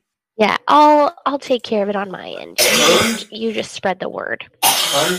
Um so obviously at this point again, not at this point, like from the beginning, yeah. Alan's obviously sad. Um, but like, because shortly after this, uh, obviously Marshall's getting arrested because they're like, okay, bro, we Yeah. got you now. Like, whatever. We have proof she was murdered, and we have Yeah, your confession that you beat her the day before her murder, and that the sheriff just told you to say you passed the polygraph, which don't hold up in court anyways in the 2000s. So, yeah. bye. Go to So prison. yes. See you later. So um, 32, ye- 32 years too late, but whatever. Better late than never. yeah, I guess. right. Better late than never. He was Um, free So obviously, for longer than she was alive. He was free after she died oh for longer than her entire life. yeah, So That's that's, great. terrible. Yeah. Uh, oh yeah. Yeah. that No, it's shitty. He should have gone to prison the day they found her body. Yeah, one hundred percent. Because they had plenty of fucking evidence, and if they didn't take him to prison that day, at least when they got the stupid autopsy or Yeah, whatever, the death certificate, Done an investigation. Like, obviously, Listen ah. to his 15 year old son saying, My dad killed my mom. and he's gonna kill me too if you don't take him away. No, but he got to be free for the next 33 plus years. Cool. Yeah, freaking fabulous. So, obviously, when this day comes, Alan's sad because he's like, Yeah, it's my dad, but he was also like upset. Like, how could you do this? You were the one that was supposed to protect us, you know? All the thoughts that are valid, you know? What the hell? Up until this point, maybe you have just like 1% of hope that like they're going to prove someone else did it, you know? Yeah, And your dad's not a murderer. Because then you have to think about the fact that like his blood's in you, you know? His yeah, fucking abusive, shitty, murderous blood is is half your DNA. And like that on top of the fact of like thinking your dad's a murderer and not having either of your parents for most of your life. Like it's so many things to just compile onto yourself. And there's gonna be like the tiny shred of hope that you're wrong. And Yeah. so it no matter how much you know it's the right thing, it's gonna be hard the day he gets arrested. Like it's it's just gonna be confirming all those bad things you've always known. I don't know. Right. So, um, unfortunately, Marshall had throat cancer, and so he was currently being treated at this point. Uh, when he was going to be arrested and like tried and stuff. So, because of his current treatment, he was released on bond, and so the trial was delayed also because of his treatment. So Clay Bryant is clearly disappointed because he had the smoking gun and he wanted the world to know the truth about this case to get justice for Gwendolyn Moore. And it's still just going to get delayed. So for who knows how long. Yeah. So in the in, in, the interim, while they're waiting for this case, um, another case falls into Clay Bryant's lap, and so I'm going to go more quickly through this one because it's a little shorter. Um, it's still very interesting, and I'm probably leaving out some of the details, but I want to tell this one as well, just because it was in the same episode and it's really good. Okay. Also, so um, after this is kind of irrelevant to the the story, I guess. So after they are waiting, and after they arrest Marshall and whatever, there was this violent storm in their town, and uh, the district attorney's truck was actually crushed by a pine tree, and they took the the truck to a body shop in the town, and at the body shop there was a man named Tim Wilkerson that worked there, and Tim Wilkerson, his father, actually disappeared years ago, and hmm. so when the district attorney and Clay, he drove him down there or drove with him so that he could drop his truck yeah, off and mhm. leave, you know. So they're at this body shop and they're chit chatting with Tim Wilkerson and so they get on the the subject of his dad still being like a missing dis- a disappearance. And so he's like, "Hey, I mean, if you guys don't mind, like you want to look into this case?" And so so I know Clay works for the DA's office, but he's obviously part of the cold case department, or like he is the cold yeah, case he, department. Yeah, he's like a, a district attorney uh investigator for like these types for, of like stuff. cold cases. Yeah, because these cold cases are falling in his lap. Yeah, like bam, here you go. Um, so this guy heard that and he was like, "Well, since you mentioned where you work and what you do, uh, my dad.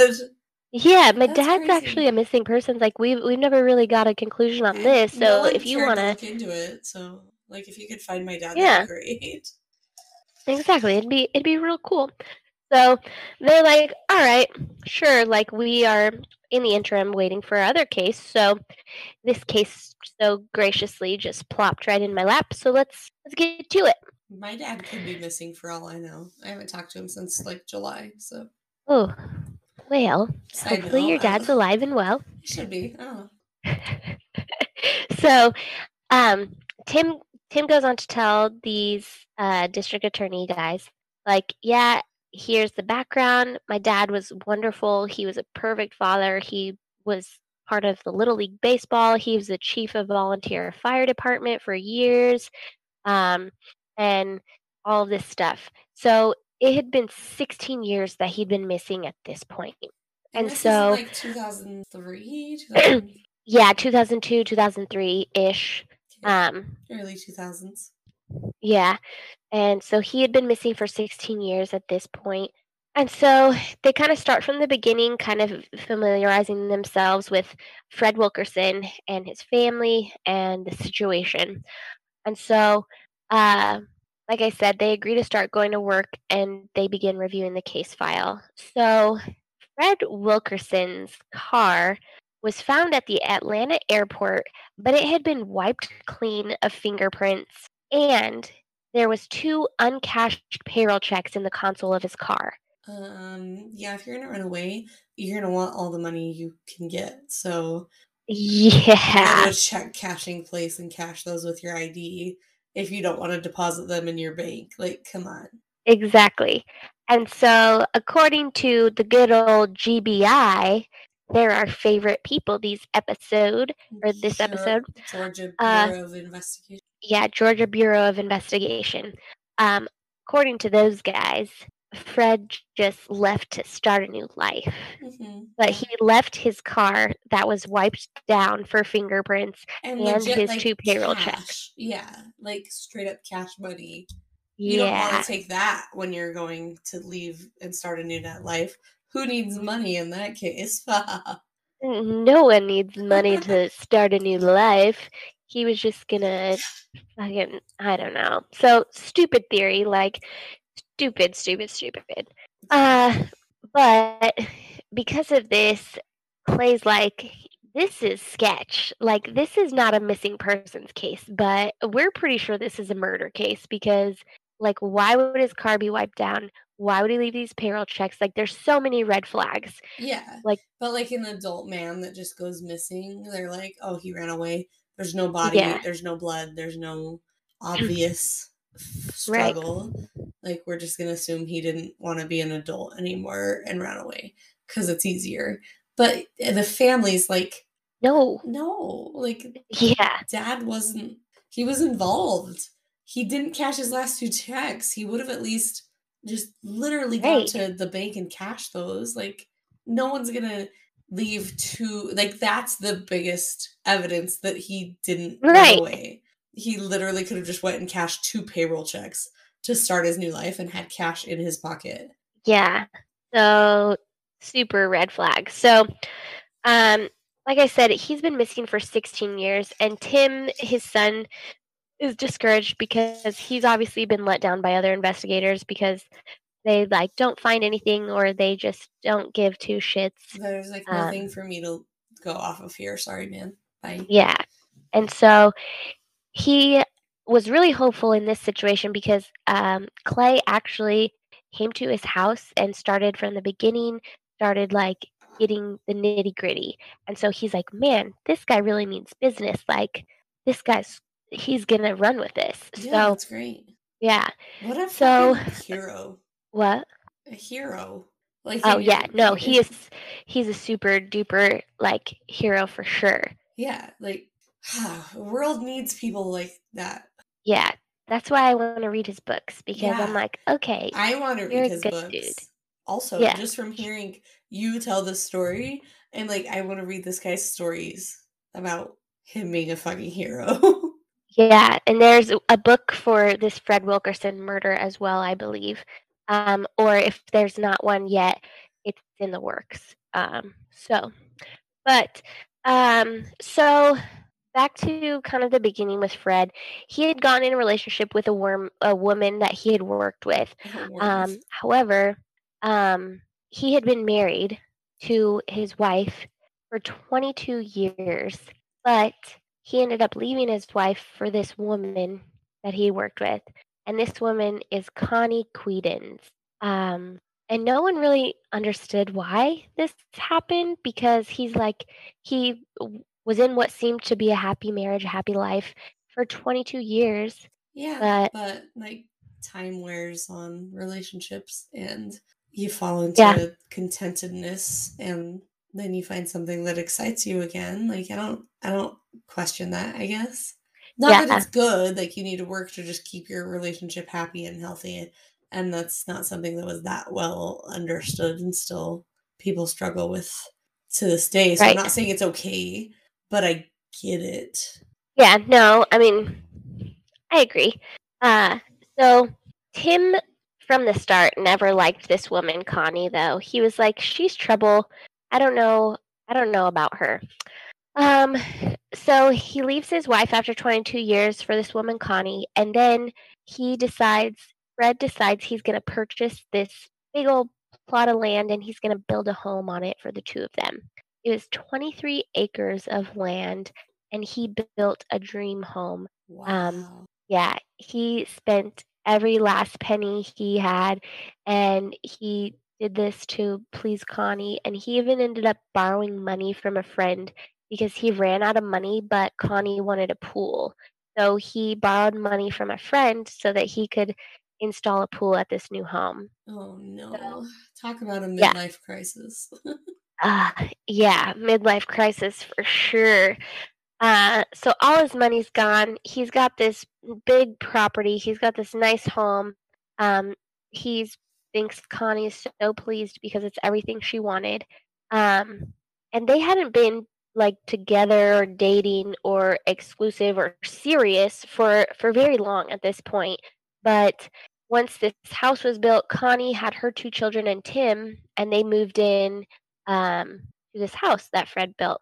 And so, shortly after they move in, Connie asks Fred for the to deed the house over to her to help her in her custody battle Oh because God, she's having this custody battle with her ex-husband.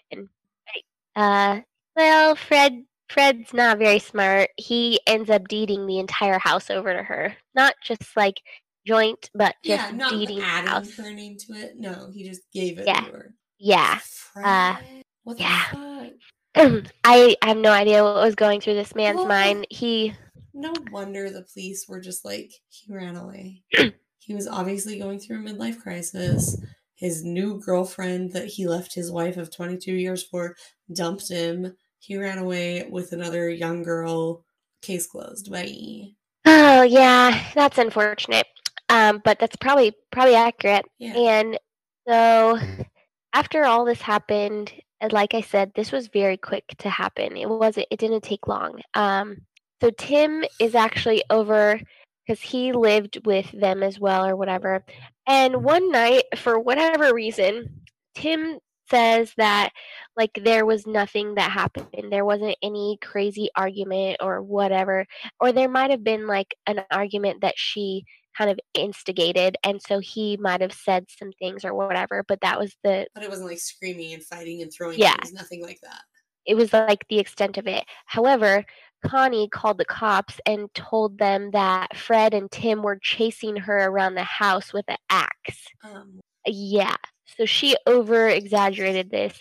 And so obviously she tells them like you need to get your things and you need to you need to leave. this is my house. Bye.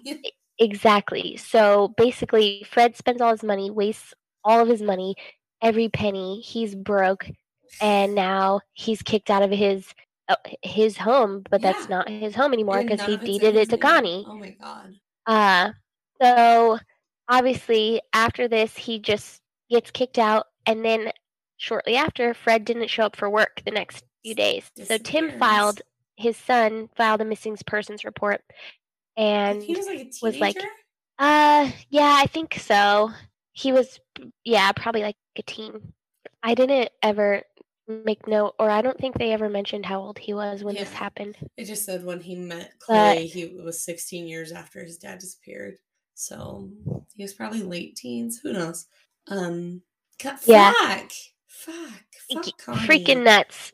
Yeah. So Tim and his dad Fred are living together, and so they have their routine. And Tim's like, "Hey, something's wrong. Like me and my dad, we know. Like we would leave sticky notes around the house. Like if we were leaving for an hour, we would leave a note so that we knew where each other was. You and know? my dad's not gonna tell me about. My dad's not gonna not tell me about his shitty decisions if he's running away with some new woman because he told me about all of his other shitty decisions with this woman. Like he he was open about his shitty decisions. He would have told me. Yeah. He's like, this is way out of character for him to just disappear. Like this isn't this isn't my dad. Yeah, that sucks. Yeah. So, um, then another Troup County sheriff, because this is in the same county, Troup County, Georgia. Um, Mike Newsom, he was a uh, Troup County sheriff investigator. Spoke to Connie and questioned her. Is it the shitty uh, county or the good? the shitty county. Okay, okay. This was Sheriff Bailey's county. Sheriff Bailey, not Sheriff Buddy. Yeah, Sheriff Bailey. Okay. Uh, so this sheriff or this investigator spoke to Connie after his disappearance, and he questioned her. But I mean, after asking her the questions, he never had any evidence to arrest her. Um, she just said all the right things, and he whatever, you know. he she answered his questions, and they Yeah. didn't find a body. So Right. So, a few weeks after Christmas in 1987, Fred's car is located at the airport. So that's what we heard about in the very beginning. Um, and then obviously things are starting to like look weird because once Fred was out of the picture, Connie's ex husband came and moved in with her in the house. And so Clay is putting all this together and is like, hmm, so Connie's husband gained financially from this like disappearance and this whole situation. So maybe at this point he might be a suspect. Or fucking but, Connie, but whatever. Yeah. So at least the two of them.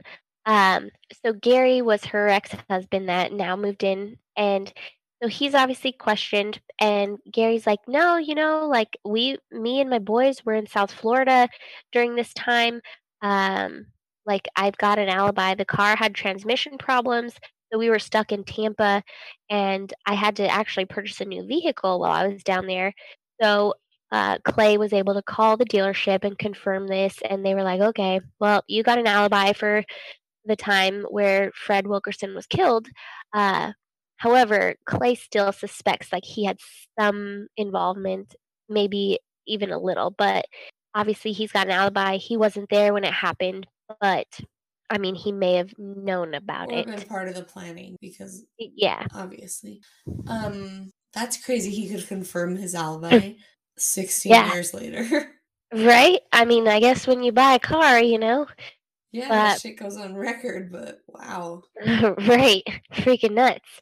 Uh so in 1994, Connie filed a petition in probate court to actually have Fred declared um, dead because she had held a life insurance policy on him for over $30,000 for all this time. Of course and so she she continued to pay those premiums. She she upheld this policy for for years.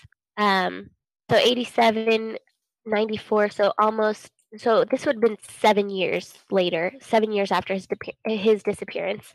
Uh so some investigators said that there was no motive there like that that wasn't really a questionable thing. But they were like hmm i i think that's questionable so thirty thousand dollars in nineteen ninety four would yeah. be worth fifty five thousand dollars today. So a little more than a half a hundred thousand dollars.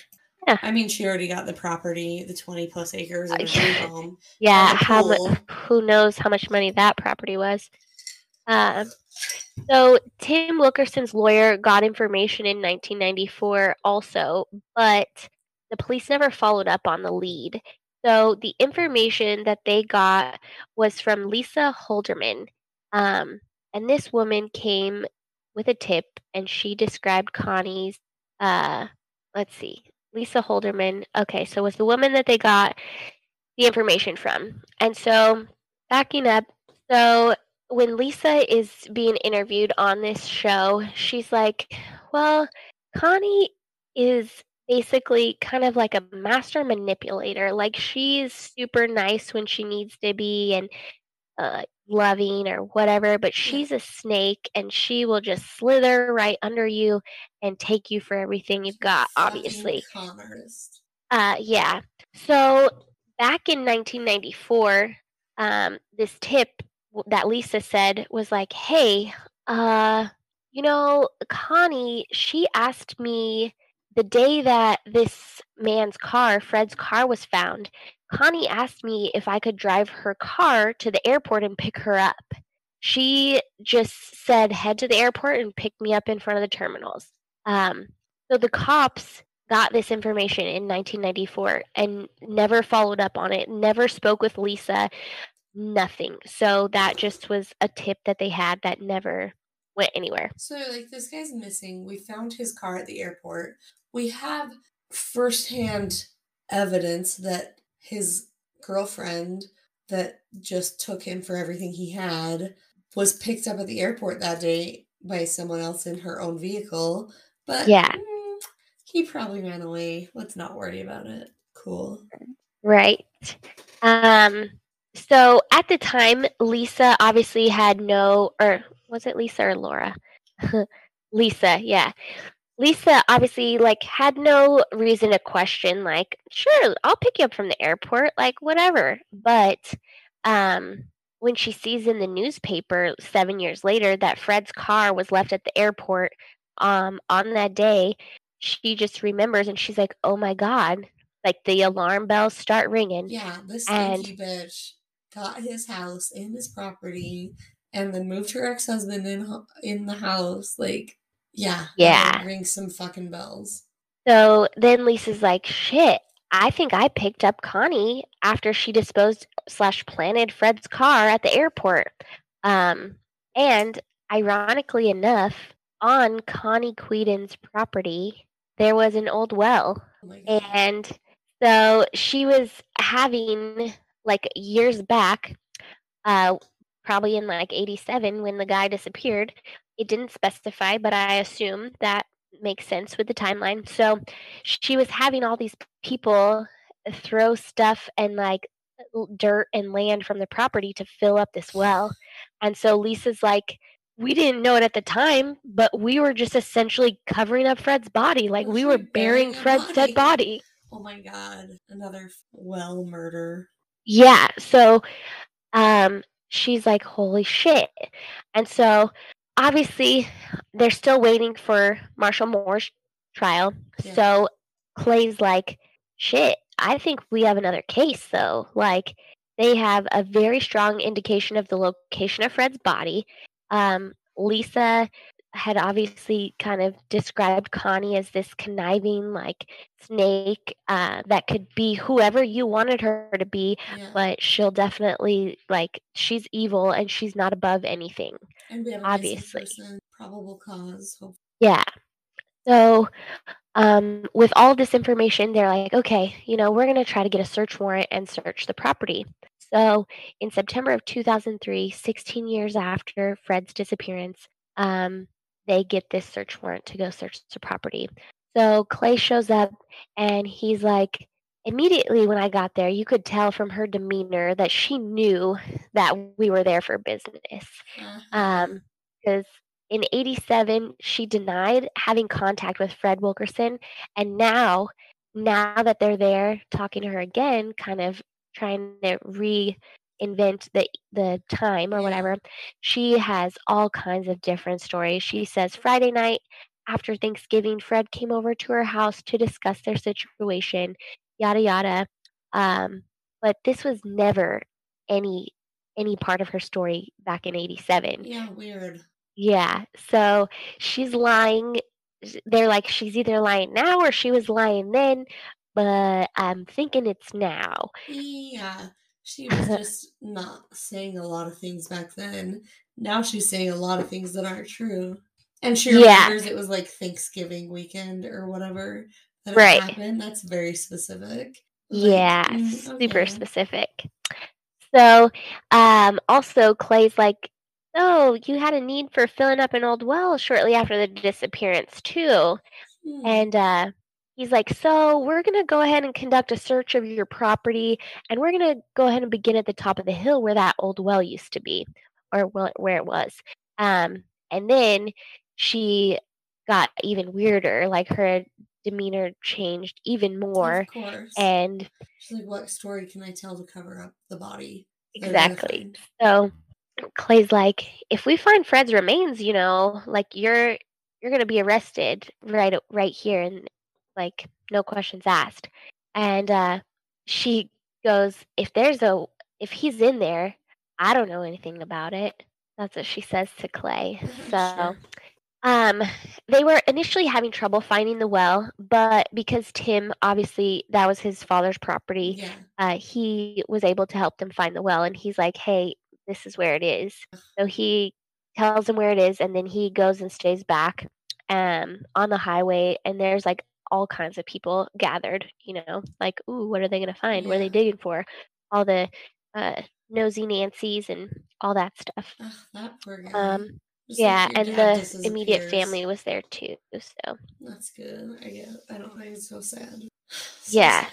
So, um, Connie never mentioned that Lisa came over, um, and that you had like Connie never mentioned that she had Lisa pick her up from the airport. And so uh, Connie as we said earlier, is just coming up with all these crazy stories that no one ever heard before. Um, she didn't say, or she said she didn't want Fred's car at her house because her ex-husband Gary would would be there. So the only place she could think to take it was the airport. So that was her excuse for that. Um, yeah, great excuse, lady. Like so as time, I'm annoyed she has yeah. any excuse for it, but fuck off. Exactly. Uh, so dumb. So um, as the time goes by, she keeps burying herself with her own words, like just yeah. saying all kinds of stupid shit. Like, okay, you should probably stop talking. Yeah, get a um, lawyer. Just fucking yeah. lawyer up, dumbass. Right, but I mean, it's still imperative at this point that they find the body of Fred. So oh, yeah. they're banking on that. I don't want her to lawyer up. I just am like, just stop talking. Yeah. um. So a little while after lunchtime, because they've been searching the property for a while, uh, Clay gets a radio call that human remains have been found, and at that time, they immediately arrest Connie for the murder of Fred Wilkerson. And so this is such a huge relief for the family. And they're just like, oh my God, after 16 years, we finally have some closure. Like, yeah, we knew it was this fucking lady the whole time, but obviously. But again, there's that 1% of doubt that's like, yep. maybe he ran away and left us. You know, like maybe he's out there somewhere and he just doesn't care about us. And it's like, no, that's not the case. Just like poor yeah. fucking Alan, there's that like tiny sliver of hope that your dad's not a murderer. I was like, no, you're right, he is. But you just need like yeah. fucking closure to like know you're correct and move on and grow and like yeah just deal with the reality of losing one of your parents. Yeah, so um at this point they're all prepared to go to trial for both of the cases, Connie's case and um Marshall's trial. Or so because of Marshall's cancer treatments that he's still going through, Connie's trial is first. So they actually brought the remains of Fred's body into the courtroom um, for the trial. And so they were able to find DNA on a femur bone. And they also, on his skull, they saw that Fred was shot in the back of the head execution style because there was just like a hole from a bullet in the back of his skull. Again, in the least awful way, I'm gonna say thank goodness. Thank goodness it was very obvious murder. Oh yeah. Like yes. Not thank goodness he died, but thank goodness yeah. there was proof on the skeleton that he was murdered. Yes. For the sake that's very closure. helpful. Yeah. Um yeah, so that was freaking awful. Um and then Gary Quedens, Connie Quedens' ex-husband, obviously still denies any participation, um, but he also testified against. Um, oh my God! In my notes, my typing was a little off, so I put. I meant to put he testified against his ex-wife, but I put he testified against high sex wife. high sex wife. uh, so he he testified against Connie at the trial in November 2004, and so he was granted immunity from prosecution. So hopefully he really wasn't involved. I mean, he has um, a pretty good alibi if it can hold up 16 years later. So yeah, so he wasn't involved. Yeah, hopefully he just had no idea at all. Because I feel like I don't know. She I, I don't like think he did, and she just seems like a user. So Hopefully yeah, she's definitely a user for sure. Um, so her trial only took three days, and the jury finds her guilty. So uh, thank goodness for that. And then I put Laura, Lisa. Now I'm confused. I don't know if her name is Lisa Holderman or Laura Holderman because I have it both listed in my notes. I think so, it's Lisa in most of the spots, so let's go with Lisa. Yeah, I think it was probably Lisa. So, um, Lisa, in her interview at the end, she's like, if Connie ever gets out, I think that she would come looking for me and she would definitely want to get revenge. So she's like, hopefully she never gets out. Yeah. Um, let's hope not. so yeah, that's that shitty story. Um, but thankfully we got answers and yeah. she went to trial and was guilty. And he got justice within 17 years because trials take yeah. a while probably. Um, I don't think I could ever be on a murder trial. I just want to state that again. I know Yeah. I've stated in the past. I just don't think I could do it. It's like I get too emotionally invested in all of the people related to the victims' yeah. emotions, and I'm just like, oh god, like I don't think I could do it. And then the family Yeah. members of the fucking person being tried for the murder, like I, I just don't think I could do it. Okay, so Yeah. fucking throat cancer, Marshall. All right, so back to Marshall Moore. So his trial continues to get delayed because of the cancer treatments. Um, and obviously, over time, his physical condition gets goes downhill. I hope he was in And- a lot of pain. Yeah, unfortunately, he ends up passing in 2005 before he ever stood trial. But that sucks. even, yeah, it's freaking awful. And no time in more awful, huh? He served no time in prison. No time. No No. time in prison. I mean, he served probably like a couple days or maybe a a, couple day while they were like, "Oh, you're arrested." Yeah. Ugh. Yeah. Ugh. Um, so one of the nurses that actually cared for him uh, contacted Clay Bryant and said some of the stuff that Marshall said um, to her. And she goes, Mr. Moore said to me one day that he wanted to know if, if I was scared of him. And when I said no, he goes, Well, they call me the boogeyman, and whispered to her that they call him that because he killed his first wife. And so she's like, oh. And so obviously, in Marshall's dying days, he believes that he got away with this. And obviously, I mean, to an extent, he did because, like you said, he didn't serve a day in, in prison. He did. He was never convicted. There's not Yeah. real closure.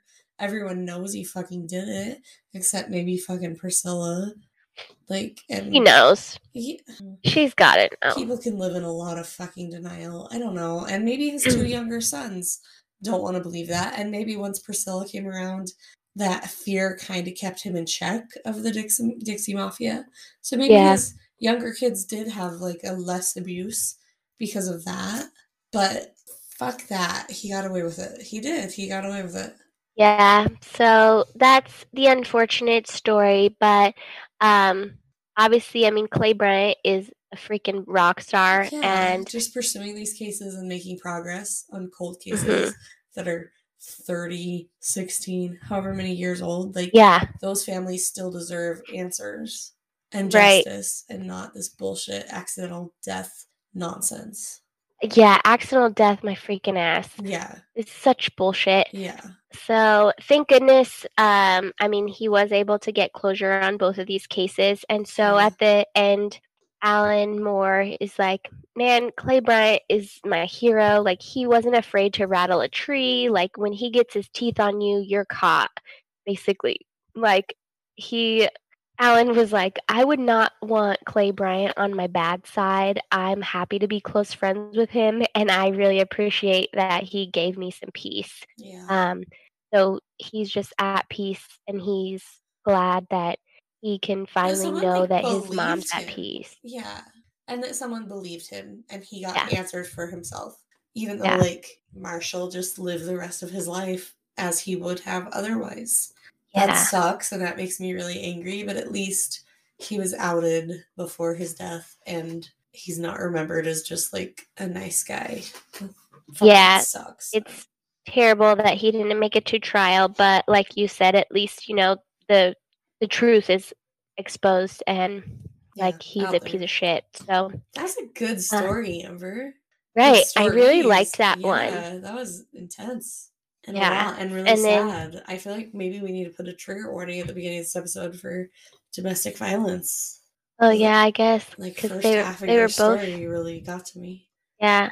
Um, a lot. The last thing that is kind of like just a quote from Clay Bryant is w- one of the things. This is probably not word for word, but at the end, he, he basically just says like the greatest satisfaction that you can get in life is when you help someone who couldn't help themselves. Oh, So, nice. That's why he obviously, I mean, does what he does. That's why he enjoys what he does so much.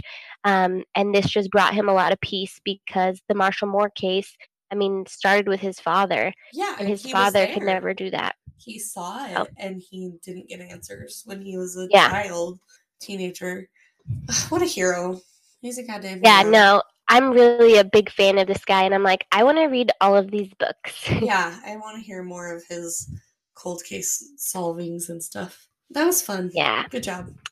thanks. I really liked that one, and I got really into it. Like, I I was did doing my notes and stuff, and Aaron's like, "Man, you're doing a really good report this week," and I'm like, this is intense. Thanks. I'm like, I like this one. yeah, no, that was that was a lot. That was good. Um, and terrible. Also, Yeah, I mean, it's it's definitely terrible, but um, hopefully it kept everybody intrigued and wanting to know the outcome. yeah. Next week, y'all are gonna hear our Halloween episode. It's gonna be so much fun, but it's gonna be a lot, so uh, be prepared. Yeah, it's not true crimey. If it's not your thing, just skip it. And if it is, enjoy. And then after that, probably Hawaii. I think. Yeah, Hawaii is after Halloweeny. All right. See you guys next week. Bye. Bye. Bye.